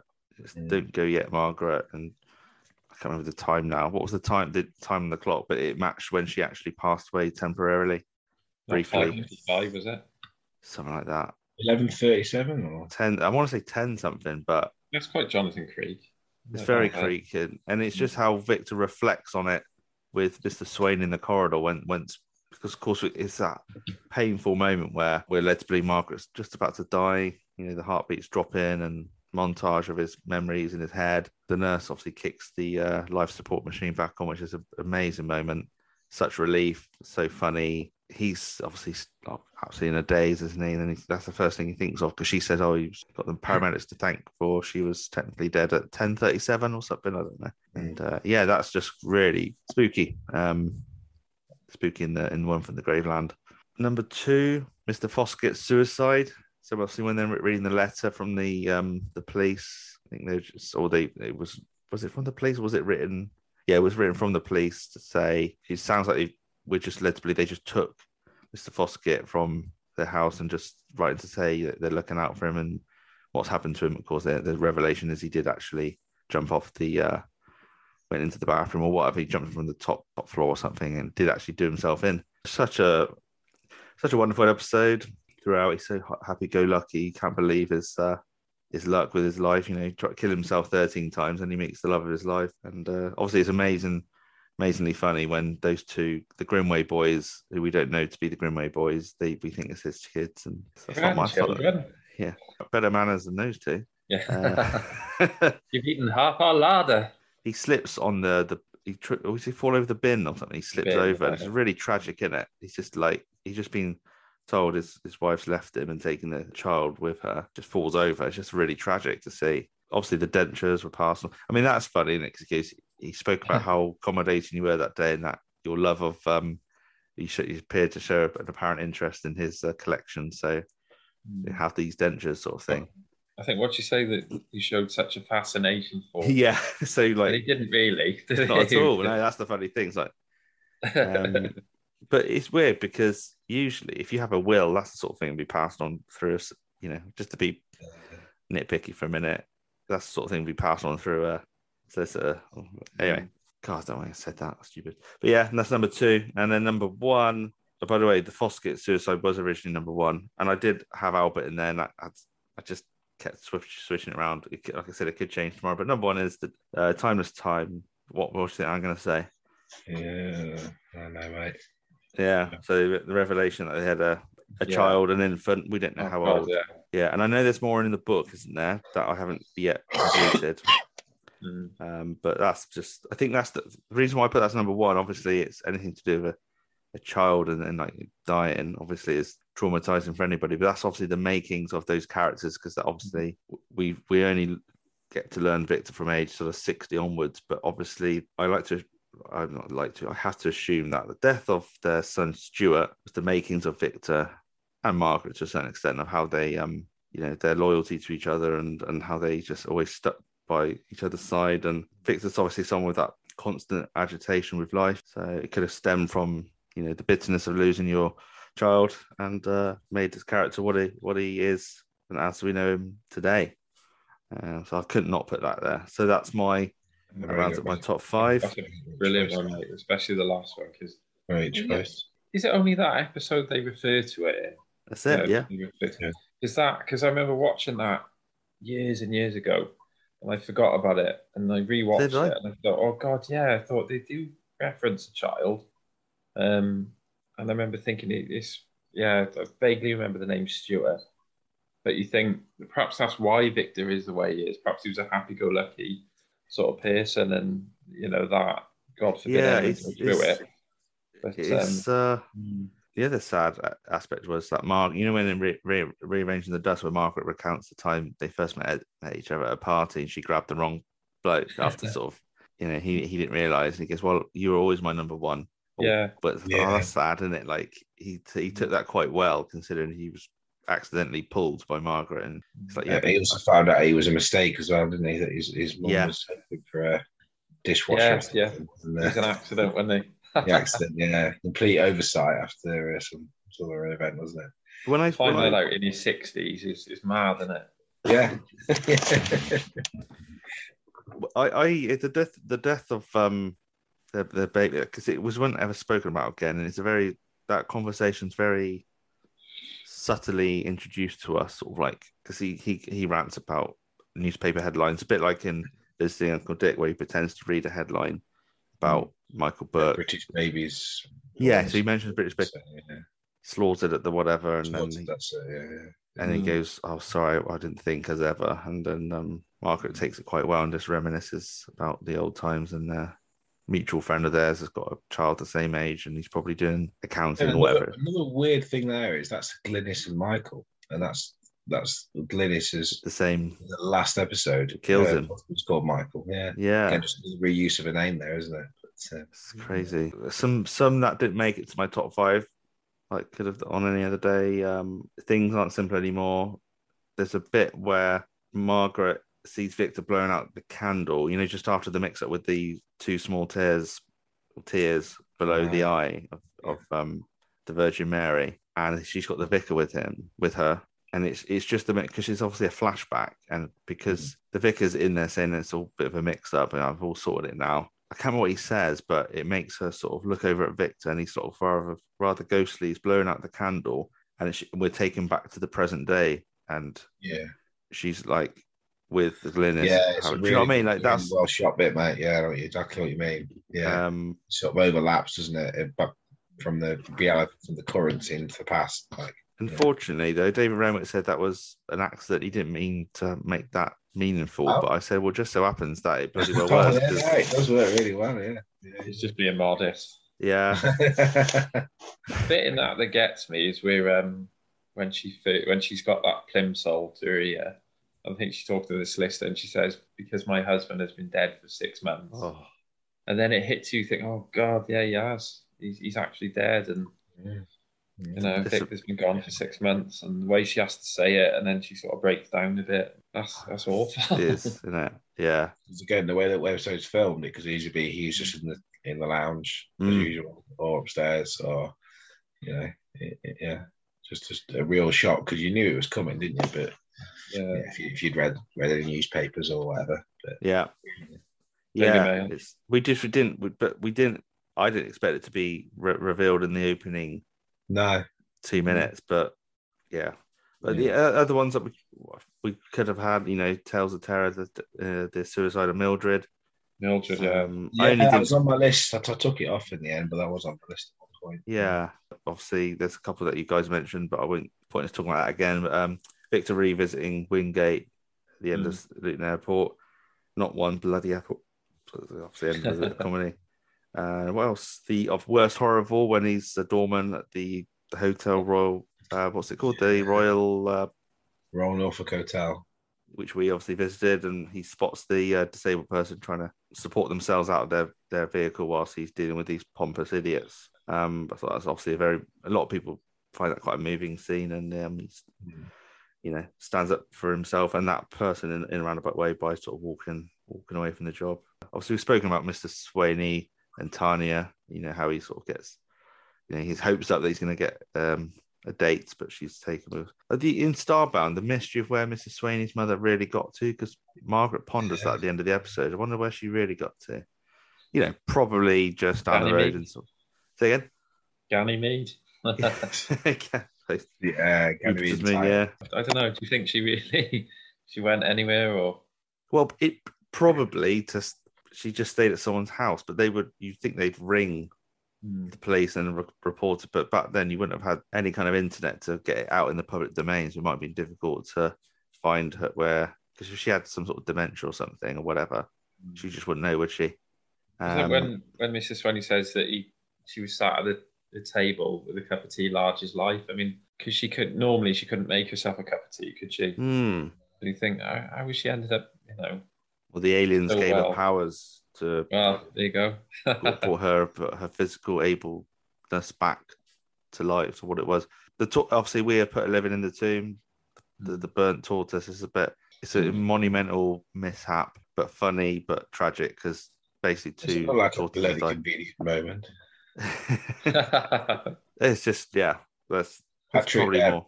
Pippa losing the baby um, Yeah, with the uh, bus crash. Which again, I don't know whether it's meant to blame Pippa for being drunk driving at the time, and a kind of commentary on that, or it's just a tragic accident. Again, I'm not too clear what, what how that's set out.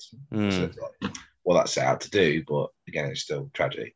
Probably more for Patrick, if anything, because Yep. you, know, you kind of think maybe Patrick might have mellowed if he'd been a father.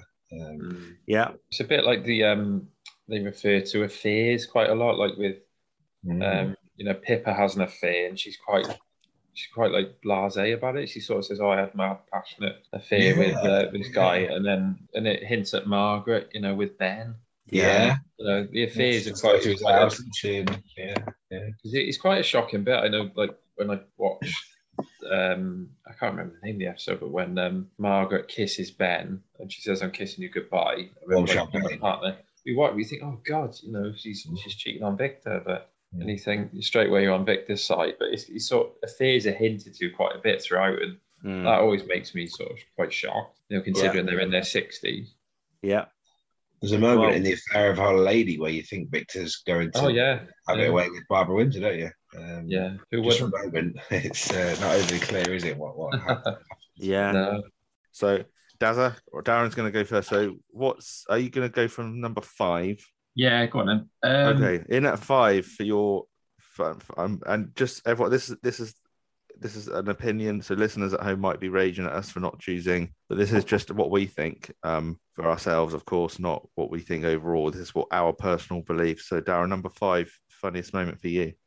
Number five we've got is um, Dreamland season three. Well, all I have to say is black shoes. okay, Dead Dead Man Shoes. Yeah, it's, it's just the absurdity of.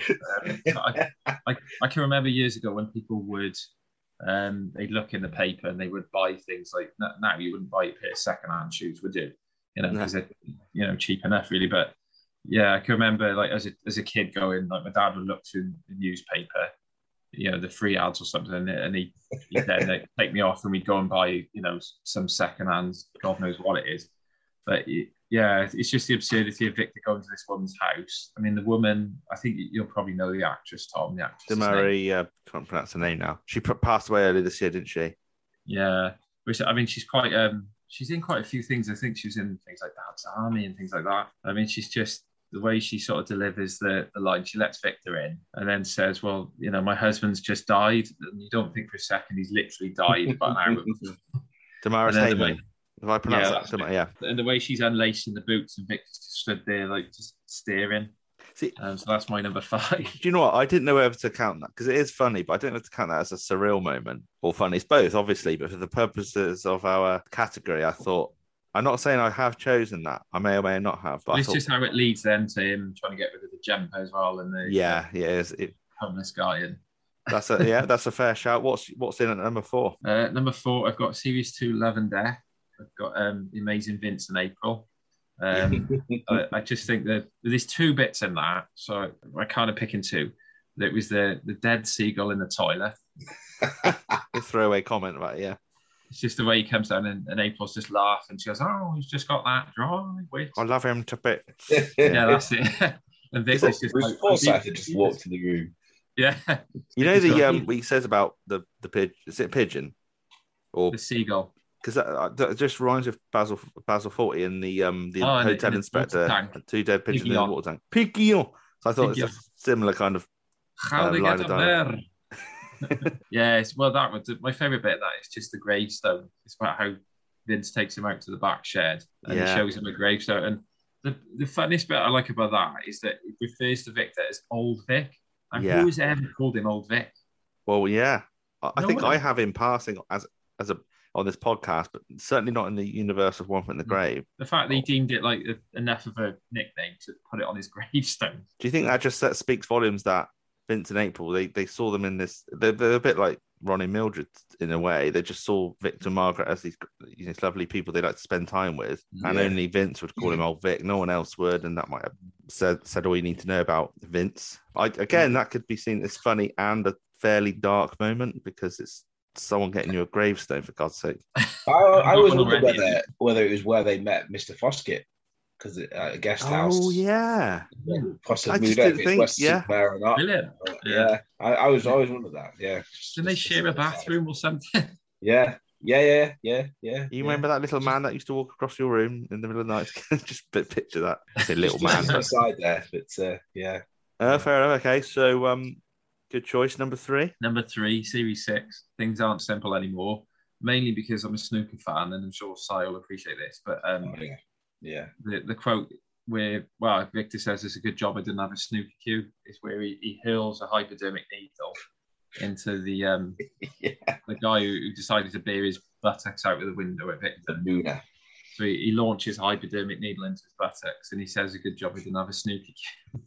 Good And I line. think I think Margaret describes him as like Eric Bristow. Yeah, I'm surprised you didn't. Um, if because you're such a snooker fan, and you might have chosen this, but dramatic fever when he gets he, he jokes he's put through to the snooker um switchboard. I think he is. He, he is connected. Against Tony Mule. Yeah, Beauty guide, yeah. From Kirkcaldy. I love that. This is Gordon Kirkcaldy. Calling from Kirkcaldy. It's so bizarre, isn't it? No, who's he playing? Hurricane Higgins. Yeah. What's he go? Dennis Taylor. No, he goes, Isn't that Rick DeMeljo? Who's he playing? Hurricane. yeah. Bill Oh, okay. Weberdeck. Number two. Number two, um, I've got the. It's got to be Hearts of Darkness Mm. and um, the Trivial Pursuit, where they're sat on the, the boat where they think they're sort of marooned or stranded. Yeah. And they're actually in two foot of water. They're playing Trivial Pursuit, and you've got Mrs. Warboys who knows the excrement of a gazelle. Mm, How many noses Conway Twitty's got? that's so good. That's It's such just- a fu- to me, like- it's really, it's really David Renwick. He's, he's bringing up Conway Twitty. It's not many people going to remember Conway Twitty. No, there's so many references in pop culture and uh, that Mm. Renwick comes up with. I just think, Christ, I need to look that up. But it's still funny, and that's Mrs. Warboys, one of it, one of her finest hours, isn't it? Just so intelligent in that game. She just reel off any. Just just starts to think, does she? No, Um, it's like when they're playing chess as well, isn't it? She's just so on the ball and check. I, I, I referenced that to a mate of mine who's just started a chess club at school. And I said, that was a brilliant bit of One Foot in the Grave where she's just doing other things and doing a bit of knitting or something, isn't she? and then just comes back and puts it back into check, doesn't he? So, Yeah. Victor's really thinking about it, and he and yeah, he's really. Yeah. He doesn't do too well in games, does he? He gets he gets gets beaten by the uh, by Margaret's mum and is it Risk or whatever? He's playing that. yeah. Did the they play? Sooty Egg Cup.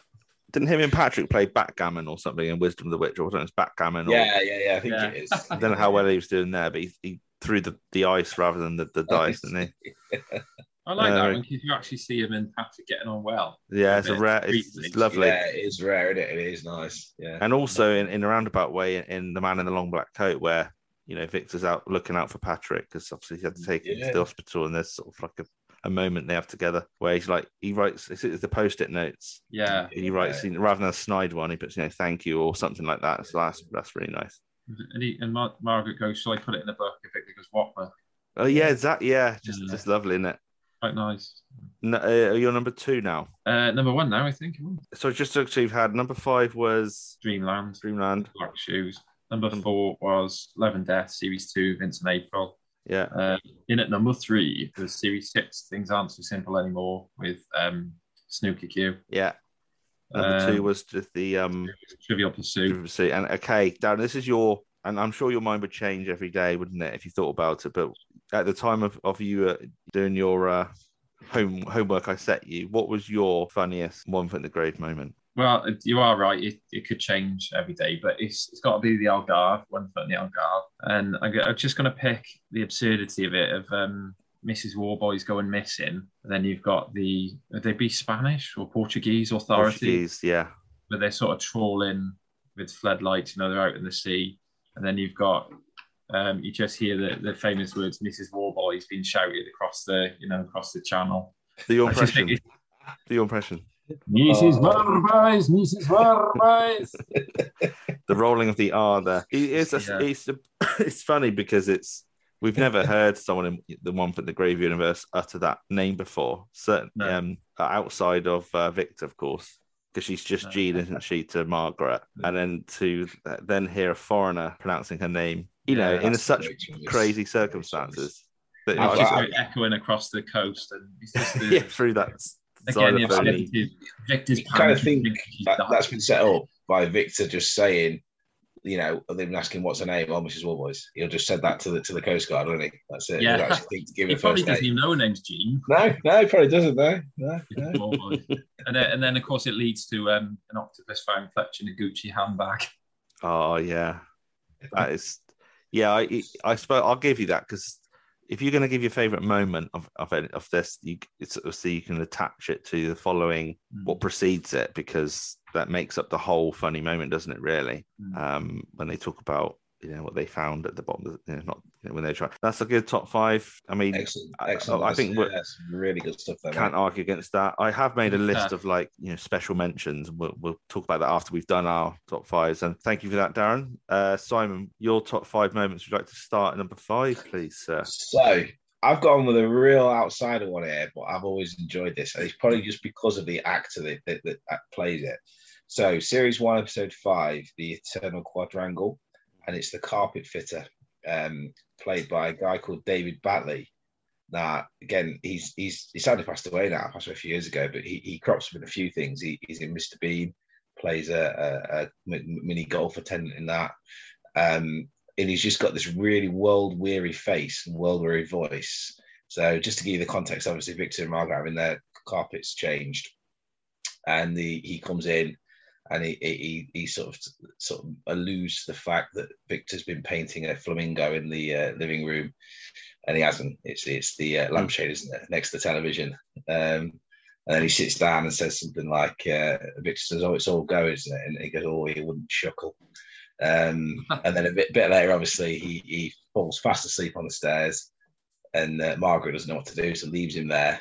And then, but Victor comes back down when he gets back and says he's he's gone to bed now. just that whole bit, I don't know why. I just I absolutely love it. I just I just think it, it yeah, it, for me, you know, when I- the way he delivers it. When I think of that scene, I I al- also trying to get confused with you know the episode of Christopher Ryan's in as the plumber, and he's Yeah. his, and his plumber's mate. Yeah. I always get that plumber's mate mixed up with that guy, the dopey guy who falls Yeah. asleep.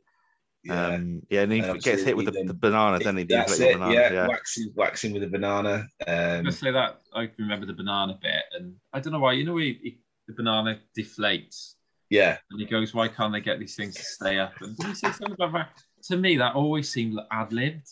I mean, it's probably not. yeah, yeah, yeah. it always yeah, seems yeah. ad libbed because it's like how Could can you time it just right for the banana to deflate? And Yeah. Yeah. yeah, but no, I, I know what you mean about that guy saying you wouldn't chuckle. It's Yeah, something oh, you about that. chuckle. Again, yeah, I just don't know what it is. Just the delivery of it. And if anyone else had said it, another actor, it wouldn't have worked. But um, yeah, I've, I've, I've, I've, tried, I've tried to look into this guy. He's done a few things. He's done a sitcom in Un- Undertakers, which is not available anywhere. I've tried to look for it. So No, okay. just sometimes you just find I just find the character actor really funny, uh, and you just kind of latch onto it.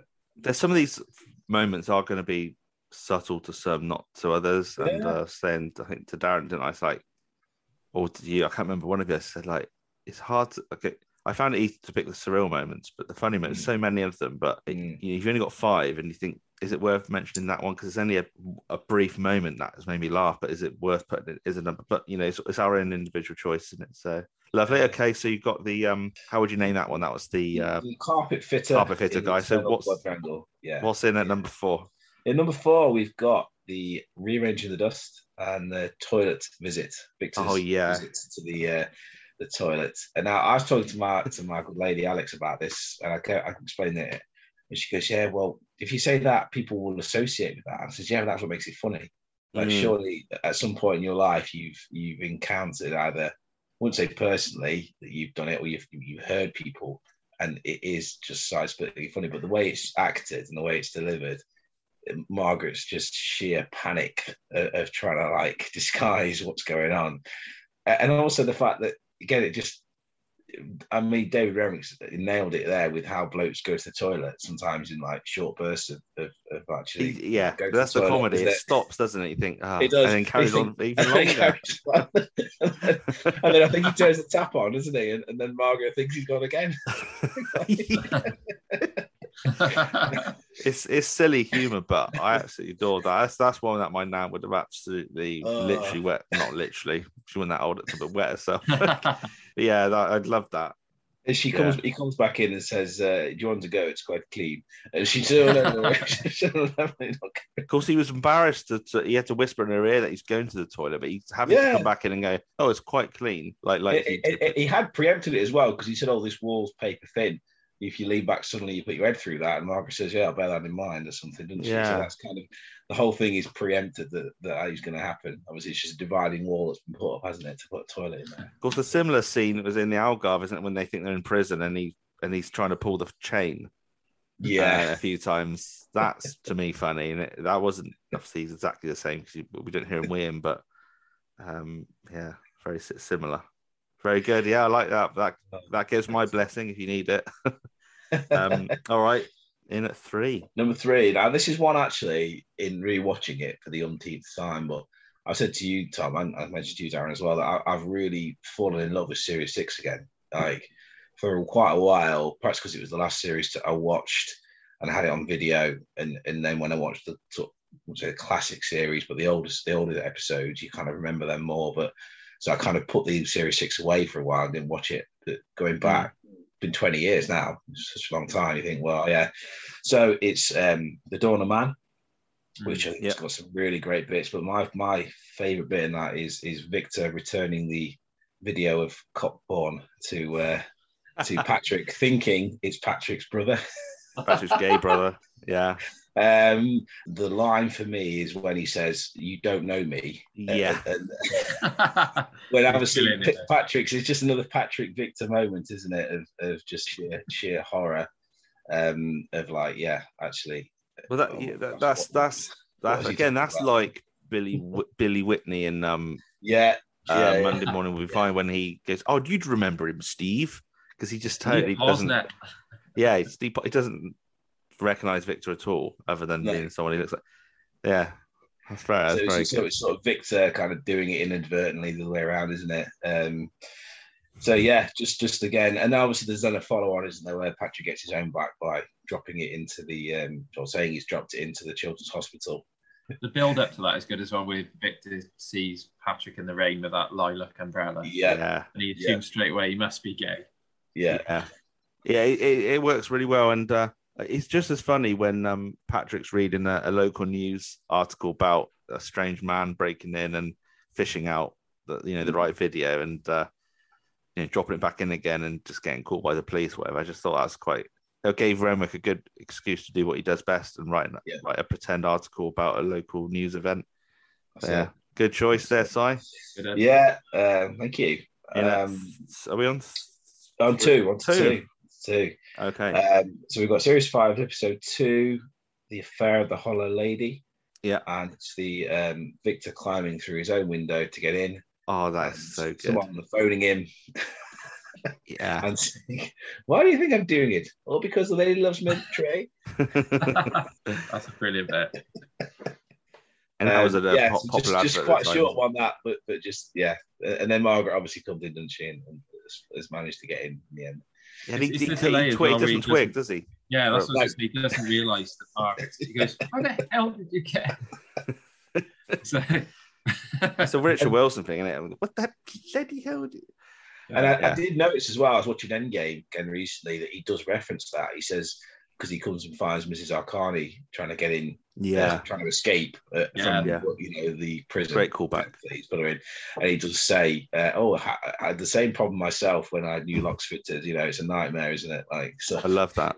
Yeah, I, I, what I like, but the start of that episode, though, not Endgame, but the um, uh, re- uh, Fair of the Hollow Lady is where you got this we're at the top of the stairs and we can see Victor and Margaret trying to get in and he takes over and just how he he shouts out turn for God's sake that always makes me laugh just so pissed off isn't he because they've been watching Yeah. some crap film and he just just wants to get in and just to be just to be reduced to climbing through the window um it's just such effort yeah that's a that's a great he, choice he- he does have some nosy neighbours, doesn't he? I just wondering up Yeah. to tell him that his picture wasn't straight. Yeah. Well, it was it was it was yourself, wasn't it, Simon, that you sent in our little one foot chat. You said Yeah. that there's I can't I remember I can't remember the scene, but you can see and then someone else emailed me this recently that you can see houses opposite the Meldrews. Like Mm. it was just obviously a backdrop of, of a you know, painting Yeah, of houses, yeah. but of course we know In, that in there make isn't houses there. Interesting Way, and then obviously in Dawn of Man, you see Victor, you see Margaret and um, Mr. Swainey parked in that little turning Yeah. parking bit. Mm. So that that's yeah, obviously where it doesn't quite match up, does it? Obviously, Yeah. but yeah, Unless the houses were suddenly demolished and yeah, Yeah, it's just- easily, unlikely, isn't yeah, it? Yeah, yeah, I suppose you could just say, you could just say that the houses opposite were, weren't quite close. It's quite far back, and there's still enough. There's a, a parking bay that you could park. But yeah, it's I, these things happen, don't they? Mm. I mean, in um, for Rem, it's very good with continuity, generally speaking. Mm. Um, I, I- I feel like this is more an art department thing, wasn't it? Probably out of Yeah. his hands. He probably, you know, he may not even notice that, that, that actually that that's the case. I'm sure the art department just said, "Oh, has to look like these houses," so they just put a, a backdrop in there, don't they? So- yeah, yeah. All right, okay. Well, that's a big drum roll for the number one. So, uh, what have you gone as your? for Uh, again, really struggle with this, um, and I've gone with um, again. People might remember this one really well, but hiding from Ronnie and Mildred, uh, series Yeah. three, episode six, the worst horror of all. Back it off. Just, just the uh, and the way the way that episode, the way it's all built up as well, isn't it? That that, that they're expecting a, a, some kind of well, it's called the worst horror of all, isn't it? So bad things are happening, and, and they know Ronnie and Mildred don't strike during the hours of daylight, so you know, there's a chance it's going to happen that evening. Um, and then they see the car pull up, um, and I just love that they, they go to this whole extravagance of pretending to be out. Yeah. Letters and it throw the letters. Yeah. So it's just such Oh my god, fathers. a full code red. Yeah. One four seven one. If anyone got us a pincer movement. I just Yeah, to I get love the that moment idea is that such a clever is line. Brilliant. is Yeah. a military operation that that they have. Like, there's, there's no way out, isn't there? and, and they've obviously left the, the bathroom light on. Um, Do you think the owners Yeah. of Tresillian Way thought that about us when they saw us approaching and they thought, oh, they've Yeah. gone around the back, they got us in a pincer. Yeah. They're trying to, they thought we were we- casing the joint. yeah. Yeah. no, that so is, yeah, uh, so there we go. That was that, that that definitely number one for me. That, um, but again, just yeah, so many honourable mentions I could have had as well, without a doubt. Well, well, we'll go through the honourable mentions after this, this the, the favourite moment segment. Um, so I'll give you um, my five. So again, this could be shuffled at any point, and I'm probably going to regret. So my choice, not regret, but number five, I've got series two, Timeless Time, Foot in the Hedgehog. Now it's Oh, obviously st- it's obviously slapstick, and slapstick Brilliant. isn't. It's not cool to suggest a slapstick, but I just love the absurdity of it. The idea that Victor would just get that confused over a slipper versus a dead animal. Also, how Margaret dealt with it or how she handled it because she obviously is trying to clean him up, and that noise she lets out of utter disgust that Annette Crosbie does Yeah. throughout the series. That just I've said this so many times. I just love her cries of anger throughout or despair. It's just as funny as Victor's rants or his catchphrases, and it's just it's it's the grim she does as well, like that. It's Yeah, just she's brilliant. like Yeah. that. It's a very weird screech. That really that sort of finishes it off for me. Like I go from laughter to like roaring with laughter when she lets that reaction out, and Victor's just so. They don't do the best job cleaning cleaning that foot off actually because it's still a bit mucky. But um, I think it's when he goes into the bathroom after that point or before when he just says, "What's this packet of Bisto doing in here?" It's just random, but I just love that. Just the way he's so miffed that he found Bisto in the bathroom. But I think that's obviously unrelated. Same episode, but yeah, foot in the hedgehog for me. Um, in at number five. Just going back to that bathroom thing, Yeah. he, he has habits, doesn't he? He's been putting polyfiller in the um in the in the bath salts, hasn't he? So he's just as uh, to split open. like random things, isn't he, in the Is bathroom it, cabinet? is it Margaret's mum who was on the, Margaret's on mum? the consequence of that? Was yeah. yeah. And then obviously, then in a later episode, there he then opens what he thinks is a bar of soap, and it's a little toilet. Um, Oh yeah, Like it's got toilet green flush. toilet duct. Yeah. yeah. So What yeah, a lot, lot, lot, lot of misunderstandings in that bathroom one, don't they? Yeah. My number four is matches yours, Darren. I don't think you got this at number four, but I did put the Trivial Pursuit, Hearts of Oh. Darkness, because uh, everyone is hilarious in that scene. Obviously, Mrs. Warboy's reeling off the answers without even having to think about it. Victor's sporting his bloody nose and just he hasn't even had a turn yet. Mr. Swainey is just calmly reading these out and not even reacting to Mrs. Warboy's great quiz knowledge. And Margaret sat there awkwardly, just trying to ride this boredom through. And like you say, yeah, I'm not going to repeat what we said earlier, but the revelation that they're not, in fact, in deep waters. Mr. Swainey just thought they're having a nice time. So that's why he played the game with them rather than just think of this sooner and get them to the embankment and try and get home. I won't dwell on that longer because we've already spoken about it. Number three, Nippy, Starbound, Christmas Night Six, Doreen Mantle's favourite, of course. Uh, she yeah. spoke to me about that, and um, I, I had to name drop the fact that Doreen Mantle's been on the pod, but how could I not? That's her personal favourite. That there's nothing more ridiculous than the character thinking that Victor would be okay with this to, to look after taxidermy stuffed dog on, on wheels as well. Was it on wheels? Yeah, no. Did she just stand him up? I can't remember. No, that. no, he says Put he says he put it on a skateboard. That's He's it. nail it to a skateboard and take it for a Nail walk. it to a skateboard. and it's and it's the um a lot of fans will quote you know when she says i thought you knew about nippy it doesn't look very nippy from where i'm standing words to that effect victor at his most outraged in that moment i think like Well, he, just he gets talked into these things, doesn't he? I mean, how many things does Mrs. Warboys talk him into? stage Yeah. play And stuff it always lets him down. Like, It's yeah, like he's, building the kennel, and he, he buys Yeah. all that dog food. so many tins of dog Yeah. food yeah he's bless mm. him he's he spent a lot of fortune on that all the mm. dog food yeah and he's built he's not only brought the raw materials to build that kennel but he's built it yeah. oh my But god again, it's like example of Victor getting into a hobby or into something, and then it just turns, it goes pear shaped. yeah. But yeah, that for me, that was just a great little scene. Obviously, that does follow with Mr. Swainey walking in, uh, running in in a, in a bit of a panic because his mum's gone missing and it gets a bit all spooky. Um, Mm. Comedy and spooky, comedy tragedy goes hand in hand all the time in this great show. Um, so Nippy for me, at number three.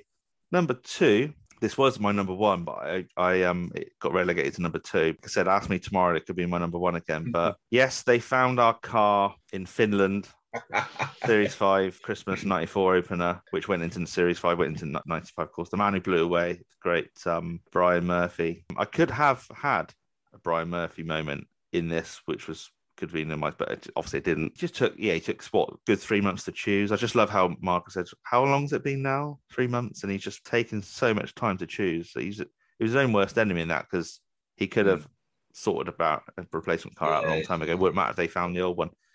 Um, it's just what follows it as well, isn't it? Like the fact that the car's returned um, and it's got half of woodland forest growing out of it. Um, Well, it's, Yeah. it- Big it's also the shot of the uh, phone, isn't it? The phone's like an ominous phone call because they, they they sort of frame it, don't they? That actually look, something bad's going to happen. yeah, Just, just it goes to Patrick's um, Yeah, office, and you, you hear it next door, didn't you?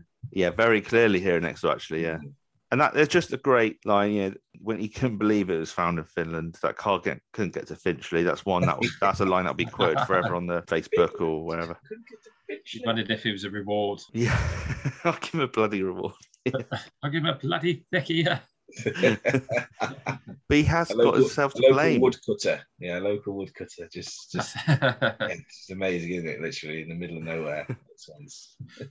Yeah, he's got himself to blame only because he three months. That's ridiculous. And they're a one car family, aren't they? So I, I presume they're just commute. If Margaret needs to commute to work, it's just a walk into town. Wonderful moment. And uh, and number one, my current number one favorite moment. It's another slapstick moment, and it is one of those moments that will will have been reeled off in comedy's top fifty moments, unfortunately. But I thought overall, this is just such a good, good, boring word to describe it, phenomenal moment. Victor being buried underground and pitting the pendulum. Yeah. I wouldn't have used it, but I just thought I can't resist it because the the visuals of of Richard Wilson from the you know just you've only got his head. It's like a football in, in the um in the earth there. you know, by Kazanzi the gardener. He's obviously rubbed him up the wrong way. It's very unfair because it was a misunderstanding with his his his, his uh, daughter, and he thought it was just a bit of a floozy trying to get it on in his front living room, and he certainly gets uh, payback on Victor for making that kind of accusation. And uh, I think Victor's been because that Garner was quite cool, calm and collected, and Mister Streetwise. He probably did read the signals that Victor's just pissed off with him because he seemed to be taking ages to to, to dig up the uh, roots of that tree or whatever from Patrick's Yeah. side of the garden, whatever. But he obviously lost his absolute shit and thought, right. And yeah, and I think from when we he, he's revealed to be under that plant pot, um, I Margaret wants to go and get help, and she notices Pat, uh, Patrick's walking down the alleyway, and I love how Victor says, "Don't you bloody dare let him see me like this." that always makes me laugh because he's so embarrassed. Like, there's no way is he going to see me see me in this compromising uh, situation. He'd rather be buried underground than Patrick Yeah. seeing like that, wouldn't? But oh, again, that hilarious scene uh, ends with tragedy where Hmm. Margaret gets that phone call that her mum's died, and you know she's got to sort of talk to him as he's buried underground, and that's I can't still can't help but laugh when he's looking at her all serious whilst taking this bad news. is really bad, but a wonderful scene. That that that made my uh, number one favorite moment. So that concludes. yeah. Great choices there, mate. Good shout, Tom. And you, Cheers. Well, Yeah, yeah, yeah. I just can't argue any of our choices because they all mean something different, don't they? And um, Oh, you are recorded, Tom, then. Yeah, I, I try not to make the same mistake the fourth time in my podcasting career, three times. God. So we now move. Should, uh, okay, so just to run, I've I've written down a list of a few of the things we could have had in our top, my, in my top five. Do interrupt me if you had them, if you thought of anything, diff- anything different. Mr. and Mrs. Ellsbury, Monday morning will be fine. I love that um, Yeah. blase-ness of Mr. Ellsbury watching the football and casually saying, you know, let the burglars in, them lift the stuff to the van, and that's 50p owed me. I loved all of that interaction. That's the only time you see them. They're always spoken about. Yeah. Yeah. Yeah, the warm champagne series four, the old lady and you know from the hospital brought back into the bed and the disbelief from Margaret. you know, why the hell am I whispering? And she just goes crazy. My husband's taken up necrophilia, hasn't he? Uh, yeah, Does he know, Tom, that actually happened in Wales? did it in your house? Tell us that story. Uh, not in my house. Did oh, so- Did, didn't I send you the link? It happened in Wales. It was um the, the ambulance service. Oh no, you did send off. it. Yeah, you did. Sorry, I thought Yeah, you said it happened in your house. It- well, okay, yeah, No, I do remember you sending that. They dropped off an old lady in, into the wrong house. Oh, there's. I mean, there's breaking GDPR, then there's breaking GDPR. that's That's just mad. Yeah. Yeah. That is 19 crazy. Weatherbank. Yeah. Uh, what else did I have? Um, in, in Beast in the Cage, I, I just loved halfway through the episode. You just think it's Victor Margaret, but Mrs. Warboys is wandering into the car. Just Oh, takes everyone yeah. by surprise, doesn't it? So so cleverly done, and they've already moved If, in that if you traffic. listen, if you listen to the audio commentary on that episode, they do say that's like one of Richard Wilson's favorite moments. Just, Yeah. just that, he loves it. She just comes in.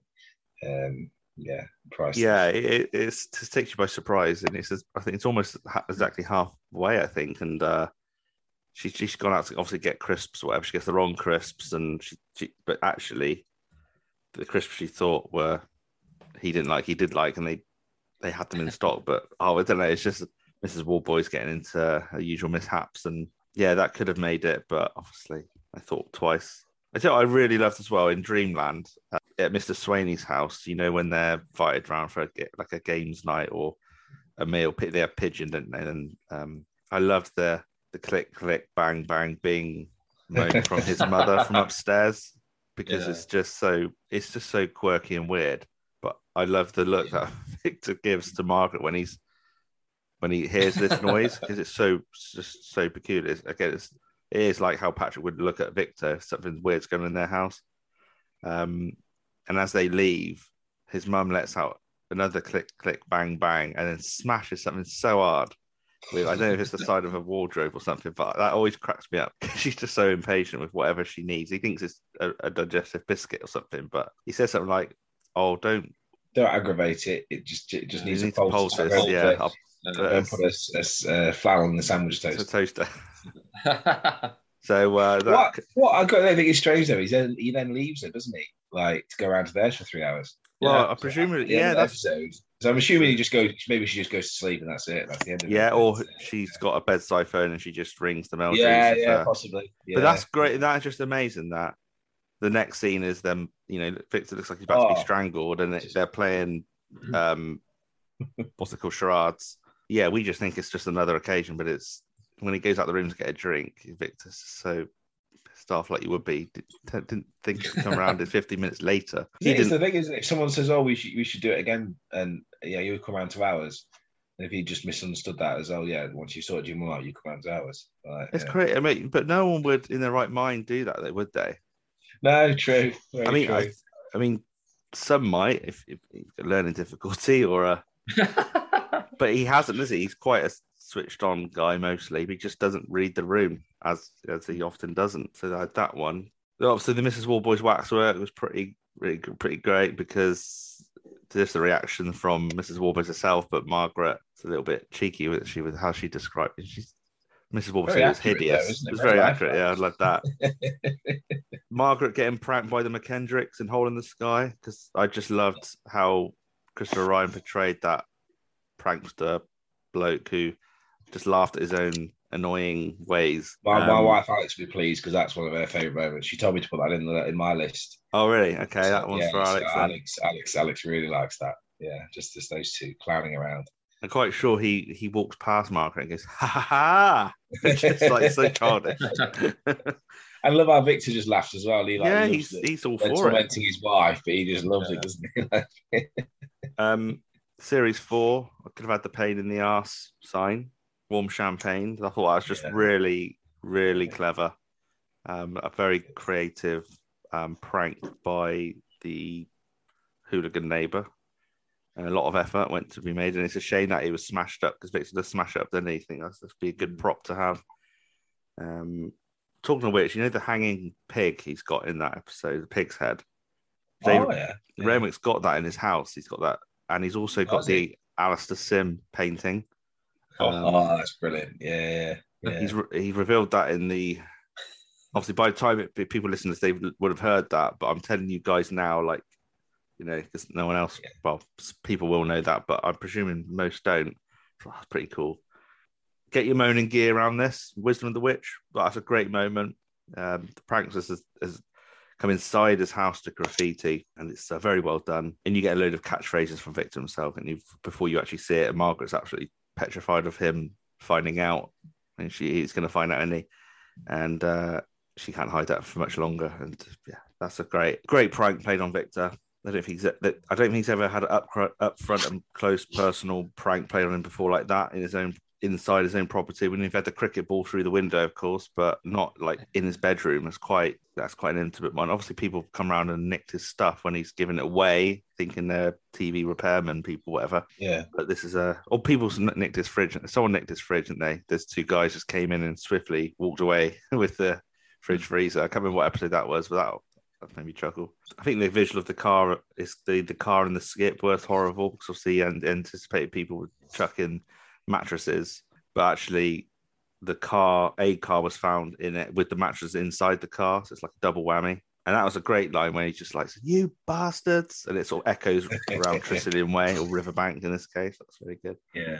Tales of terror Just- when he's in the car in the on, in the um in the lorry, and he's just it's just see Richard Wilson just down that motorway. It's like the worst position to be in. Like God knows how far that car would have that lorry would have taken him, but that was happy in stitches, of course. So you going to say something? Sorry. I was just going to follow on from your um, new bastards thing because he does it again when he's after uh, John Challis. Got to mention him again. For, you yeah. know, great. But yeah, where where he is Jack the burglar rings up, and uh, and then Patrick and Pip are having some people come around the house Trying to sell, aren't they? Yeah. trying to sell it, and uh, yeah, Victor's got the coat hanger, and uh, he's uh, String you up. I'll feed your liver to the cat. yeah, that's it, that's it. Demonstrate what he'll do to them. Uh, yeah, the the cat in the freezer in Valley of Fear. What I loved about that, and obviously, it's not like it's obviously it is a crazy like absurd that there's a cat found its way into the freezer, but it's the the one liners that follow from Victor. You know, how do you think it get warm rubbing two sausages together?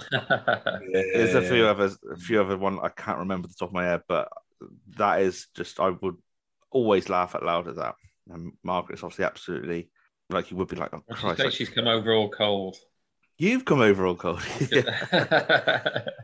just just line after line in it from Victor. That that so was unlucky not to make it. I loved in Luton Airport, Northern who screamed Victor twice getting the, dress wrong, so the house party had to be moved a third time. Hmm. And uh, of course, it ends all right, but then it also ends quite sad, doesn't it? In, when they go to, back to Wingate and uh, sort of Hmm. reflect on their life there. So, um, Is that is that the one where he goes to walk up the stairs? yeah, Yeah, Yeah. because that that's like a bittersweet moment. He goes to walk up the stairs and he's like dressed as the Cisco kid. yeah, Uh, you can tell he, he's genuinely like gutted that you know all this hassle and he misses his old house. But he, he's like Margaret goes, "Where you going?" He goes, "I'm going to bed." It's, it's the wake up from staircase his- yeah, to wake up from a hideous dream. Rectal examinations and HP spicy Sauce. They still had, I think, he still had junk mail delivered, didn't they? yeah. yeah, it's been yeah, delivered yeah. tonight. Yeah, Yeah. I did have the dead man shoes in like, at one point. Was that Cool. yours, Darren? yeah. Yeah. Uh, Yucca plant in the trial. Um, Frank Yeah. Spencer line. Frank Spencer. Yeah, yeah, Um, yeah. I also had any Martin Trout moment in One Foot in the Algarve. Any of those unfortunate accidents that happened to him, they all made me laugh aloud. But because they're so individual, I thought I can't put that in the top five. I can't have all of them, and I can't just choose one. Of, I can't just choose him walking into the door or picking up hot coal. Um, I think it'd be cheating just to choose all of them in, in one in one go. So, but I just thought I mentioned that as well. Um, I suppose, yeah.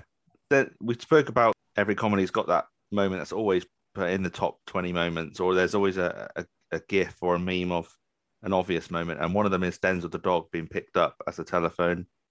That is funny, but I just thought I'd mention it. That I, I, I'll, be honest. I think it gets overplayed, doesn't it? It I does, yeah, There, are far funnier bits. I mean, yeah, as a visual, it, it, it works, but yeah, I don't know. It's just it's never been a brilliantly rem- memorable laugh out moment for me. Yeah, it's just it- uh, arguably him bur- buried underground. I mean, that's on the DVD front cover, and it's there's loads of pictures of him with his just his head. I think they've restaged that, haven't they? If you look Yeah. at some of the things, it Yeah. looks like they've, re- they've reshot it a second time. I think Bit it's on BritBox, isn't it? It looks like, Yeah. like a HD zoom in. And Yeah, yeah, yeah. Sure, you I- think I- that's I not often the thought that. Um, so, Mm. yeah, I don't, don't know when they did that. It must have some point. But And uh, final one. Sorry to drag this on, but yeah, the, the, the in Starbound when the kids are drawing Victor puking up, I thought that's very clever.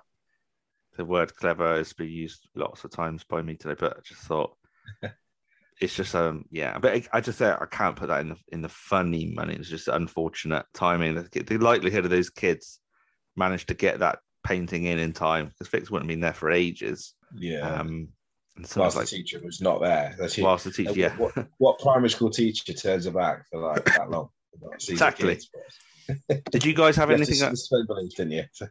Did you did you chaps have anything that I uh did look? I'm I'm sure there will there are many many that there are, but is there anything you can think of Yeah. or The only ones I had, they're pretty much the same as yours, Tom. But um, any like anything with Mr. Swainey in it, you know, like the comments he makes, like, is it me or is it moist? You know, yeah? I see your butts in a It's a bit sorry of state. state. It's been a while since you, your wife had it up, right? Yes, it's not Yeah, right. that, yeah, the, the, the, and um, Whenever, whenever I'm with the vacuum in that bit, cleaner, think of that line. I'm with the vacuum cleaner around. Where, where he's, he's doing archery from the back garden to the front, and he's telling his, his mother to sit back in the chair or he'll have a hay. Yeah, that is so good. Mother, will Like you please like sit back? Swainey. he's kind of like you were saying. He, he kind of he's with it, isn't he? But he's not quite. You know, it's like bubble, parts of darkness where they're sat in the boat. I mean, he's happy as Larry just sitting there listening to Mrs. Warboys rattle off question after question. Yeah, Um, he knows he's only two foot of water, but he's making them suffer. yeah. It's like in- Margaret, Margaret treats him a bit like the son she never had. Yeah, I think so. a little bit lost, you know. Yeah. Um, well, well, looking back at it, you know, you see the stuff where she tries to set him up on a date and talks to him in, in series six. I think she- there is a real caring side there, isn't there?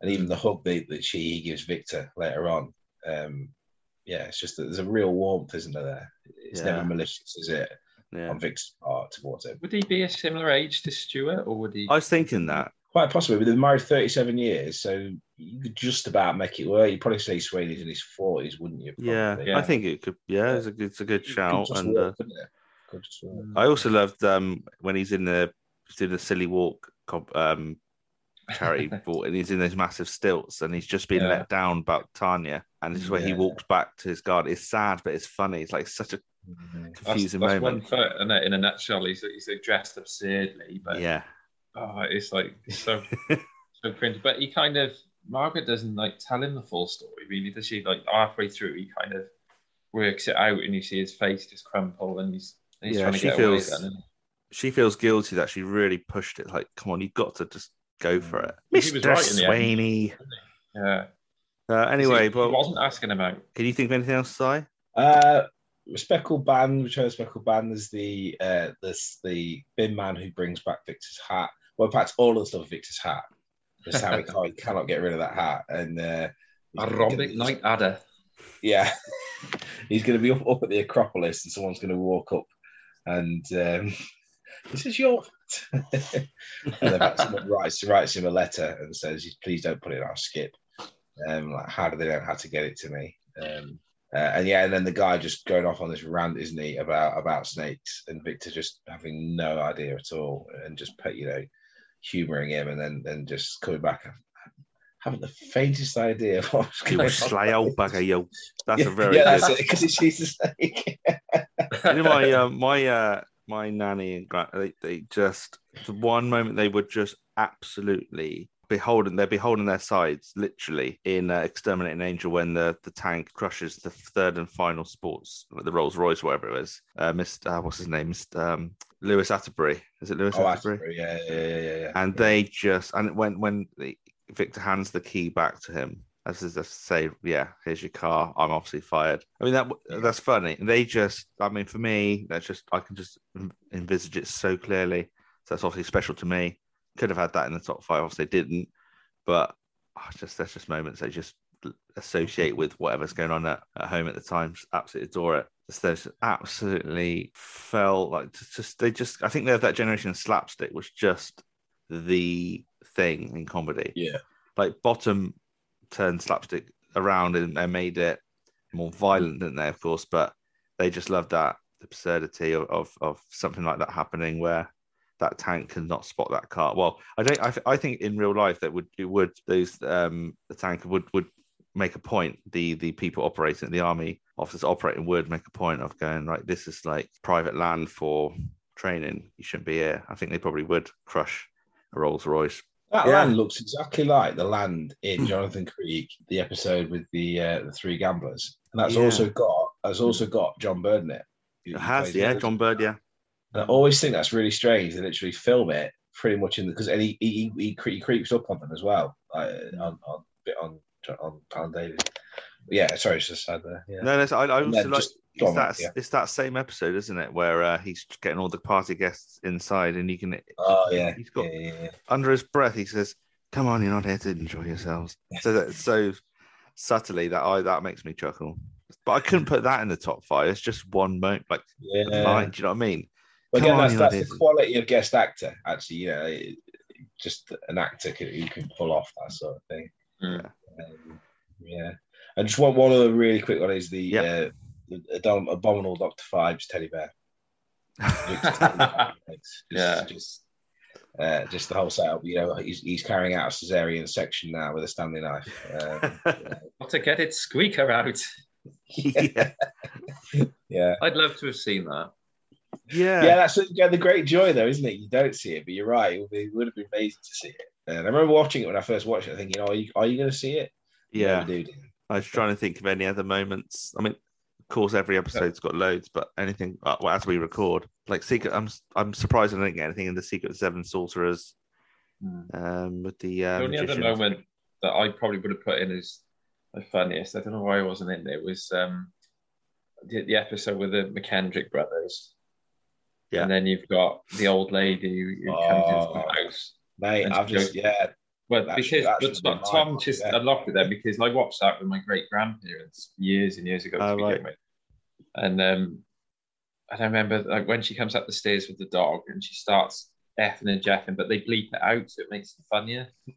and she's going, "Oh, you think that's Kim Pennington?" And it's just it's the way she goes upstairs and into the attic and Victor stood there with the dog going, "Excuse me." this is my house." But then you see Patrick's reaction. He goes to some sort of geriatric acid party. From his perspective, it's always, like a. She's got like a concrete duck, and the kids have kicked the ball and knocked his beak off or something. It's so absurd. do, you- do you think um when that was aired, those swear words would have been bleeped out as it's li- live, li- live airing? Yeah, Do you think? I don't know. Because it's funny with the bleeps because we know what she's saying, I think it works, doesn't it? Yeah. but yeah. it's too much if you just let us use the f bomb and whatever Mm. else she was. But it's similar. It's that that moment she's complaining about her wall not being built or whatever it was. It just reminded me of the O'Reillys and Fawlty Towers where yeah, um, yeah, yeah, Sybil yeah. goes absolutely crazy to uh, Mr. O'Reilly about uh, their their work being shoddy and stuff. If there's anything else to discuss, We could do Top- another hour easily, couldn't we? Just discuss it. Yeah. easily. I, I could just, I could just run down the episodes and just come up with two, two funny, funny moments each episode easily. I'm sure people listening to this will go, "How could you not mention X? Mm. How could you not mention this?" It's like Yeah. you're right, but with Well, that, that that one you just mentioned, Darren. Yeah, that should have been on mine easily because I do love that. Absolutely love that. But it's just It's slipped brilliant. well, Yeah. I mean that concludes uh, our top fives of the funny side and the not so funny side. But we've established that the not so funny sides quite often follow with a hilarious moment, which is just the genius yeah, the there's, there's nothing really. Probably, probably only your, only your top one, Tom, about you know losing the baby, and they do um kind of end the episode. End the episode there, do they? They end the episode talking about opening a can of worms or something, don't they? Uh, like That bird might like it. Yeah, Um, th- those one scene episodes often end on a sort of bland note. Like the beast in the Yeah. cage is sort of sort of again a bit of reflect reflecting on life and that it's not so bad. Or I think the trial's the same where he just where he ends on ranting to the the supermarket manager or whatever. But it's not really a big end, is it, to these one scene, one location episodes. that uh, chaps, I've actually absolutely loved speaking about yeah, it's been all brilliant. these moments. Ah, with thank you, mate. Yeah, really nice platform to do it on again. You know, two Mm. two guys who love the show. It's, Yeah. it's great. Yeah, I'm sure I could do more of these in the future with uh, other guests, of course. And um, you know, as I record this, the my uh, second born is due in a yeah, f- four weeks, four and a half weeks time. So Okay. you know, Oh, there's a couple. Uh, the rest of What uh, again, as, of, mate? Say again. What names are you thinking of apart from Victor? I can't possibly reveal. Victor Oh. was was on the short list, but there's no way I Oh. could get over the line. Um, all will be revealed, obviously, in, in good time. I think you're I think you'll both like the name. That's all I can say. I think you'll both like the name. Any lasting thoughts on One Foot in the Grave? Can you summarize One Foot in the Grave in a sentence, each of you? Put you on the spot here. a show that I'll always love to come back to, and still find as funny as ever. Yeah, you've got to. I think it's one of those shows you've got to watch at least once a year from start to finish. Um, and again, it's it's like picking the the top five sad moments and the top five funny moments, and the fact that they're so similar. Yeah. I think says it all about the writing. And like I said, we're all Yeah. like, I think we're both massive Jonathan Creek fans. And, Yeah. You know, but the fact Oh, that yeah. a bit, a bit like I know we, we said about Only Fools, it's the sitcom that sitcom that can, can make you laugh and sort of cry in Mm. the Mm. same same sort of episode. Really, it's, it's got to be amazing. Absolutely concur. It's it's definitely a show I can come back to and still laugh aloud at. I'm And actually, put- I, I kind of now see Zero Six again. I, I wanted it to continue, and that sounds Mm. selfish. I know. Obviously, it was entitled to David Owen when it ended, but Yeah. I think I think it could have at least another ten years. They're just specials. Don't you have to Yeah. do a series? That's but yeah. I, I totally is- agree. Could have totally got five agree. more specials out of that. uh, you know. Yeah. But I I- who am I to say? I mean, obviously, Yeah. I'm just a fan who wants more. But I don't disagree with killing him off. Um, that the idea of killing him off was wrong. Just delay it a bit longer. But he, Yeah. I think you'd have just Yeah. got I mean, from a small part of the media getting its critics, and he just, I think he just thought, sod that. Like I'm not not putting up with that. I've got these are all the ideas I've got now. It's the right it's time brave, to end. isn't it? Ten, years into a hit series, Yeah. you know, it's yeah, brave to, to do that. Definitely. Well, I have to wrap up now. I've got five minutes of this Zoom session left. Um, I'll continue our chat on the WhatsApp uh, in a minute. Um, I won't make you join again because we'll just be well, we've all got to go to bed, I suppose. But for Simon, Darren, thank you very much for joining. Thank you very much for listening at home and being patient with us. Uh, you know, please get keep keep getting in touch. I'll still be responsive. I just won't be doing as many podcasts for for the foreseeable. I'm hoping chaps in this room right now will do their own podcast on the sitcoms. Simon, Men Behaving Badly. There's a yeah, there's, there's, Darren, I there's don't know if you heard yours. idea there now, mate. It's it's yeah. It's, But also, what you know, one from the podcast will support you all the way if you both ever endeavour to go into that uh, area of work. Um, I work must thank hobby. you, mate. Personally, you know, you you've been a, fantastic friend. I'm sure will be continued friend, and uh. And also a great host. You know, you you you you got a great style, great way of talking to people, great way of involving everybody that you, who's been on your show, and Cheers. yeah, and well done, mate. it- It's, it's you put a lot of effort in, and and you know you you you've earned the yeah the rewards. I think really of of building a show where you've had the guests on and uh, and, and stars on. So well done, mate. Thank you Yeah, I think he's, he's rekindled a lot of love for, for One Foot. Um, Oh, just trying to it's do my little bit. Day. You've been a complete bastard. bit, bit, bit of Rik Mayall in there, but yeah, no, no, seriously, Tom, you, you've done a hell of a lot for the show. I think. I think even David Renwick would would say that. Yeah. Thank you very much, Rob. It's been a pleasure. It's been an absolute pleasure. And um, we'll meet again, eh? To- oh yeah. Okay, well, I'm going to wrap that officially. Please get in touch. You know, I mean, uh, at one point in the pod, as ever, Simon, you're not, you are on Twitter, but you don't really use it. But if they should they want to contact you, Yeah, yeah, drop us a line. Yeah. what's no your worries. what's your handle at Cy Smith, isn't it? Do you know what? I couldn't tell you. I couldn't remember. I'll put I'll put his handle in. Da- yeah, Da- it's Darren, yours in there is uh, somewhere.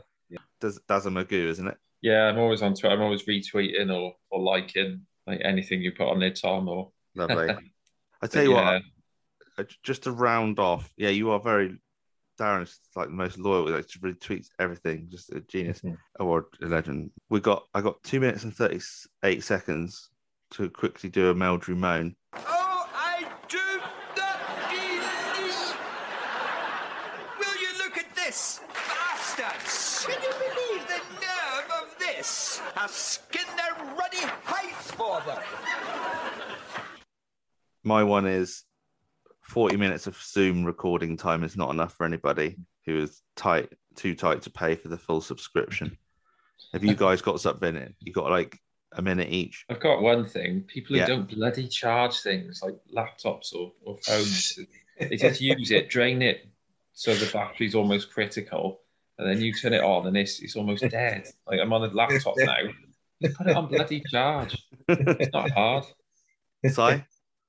Uh, mine's got to be people who cut you up when you're driving because I experienced tonight coming home. Just yeah, You were doing a Just steady no need 50. it. I was doing a steady fifty and shut up my backside. And when you did finally overtake, Your company Sierra. yeah, yeah, that's it. So yeah, it, it, it, some things will never change, will they? You know, No, you no. just inconsiderate drivers and uh, the like. Chaps, it's been uh, an absolute pleasure to, speaking to you both. All the very best to you. Cheers, Tom. Thanks, Tom. Jock of Owl. Cheers, Dad. Cheers, listeners. Bye bye. So I'm a losing my hair and my spine's a bit kinked. I may be rare, but I'm not yet extinct. I'm an oldie, mouldy, too old to rave. A one foot in the grave. A one foot in the grave.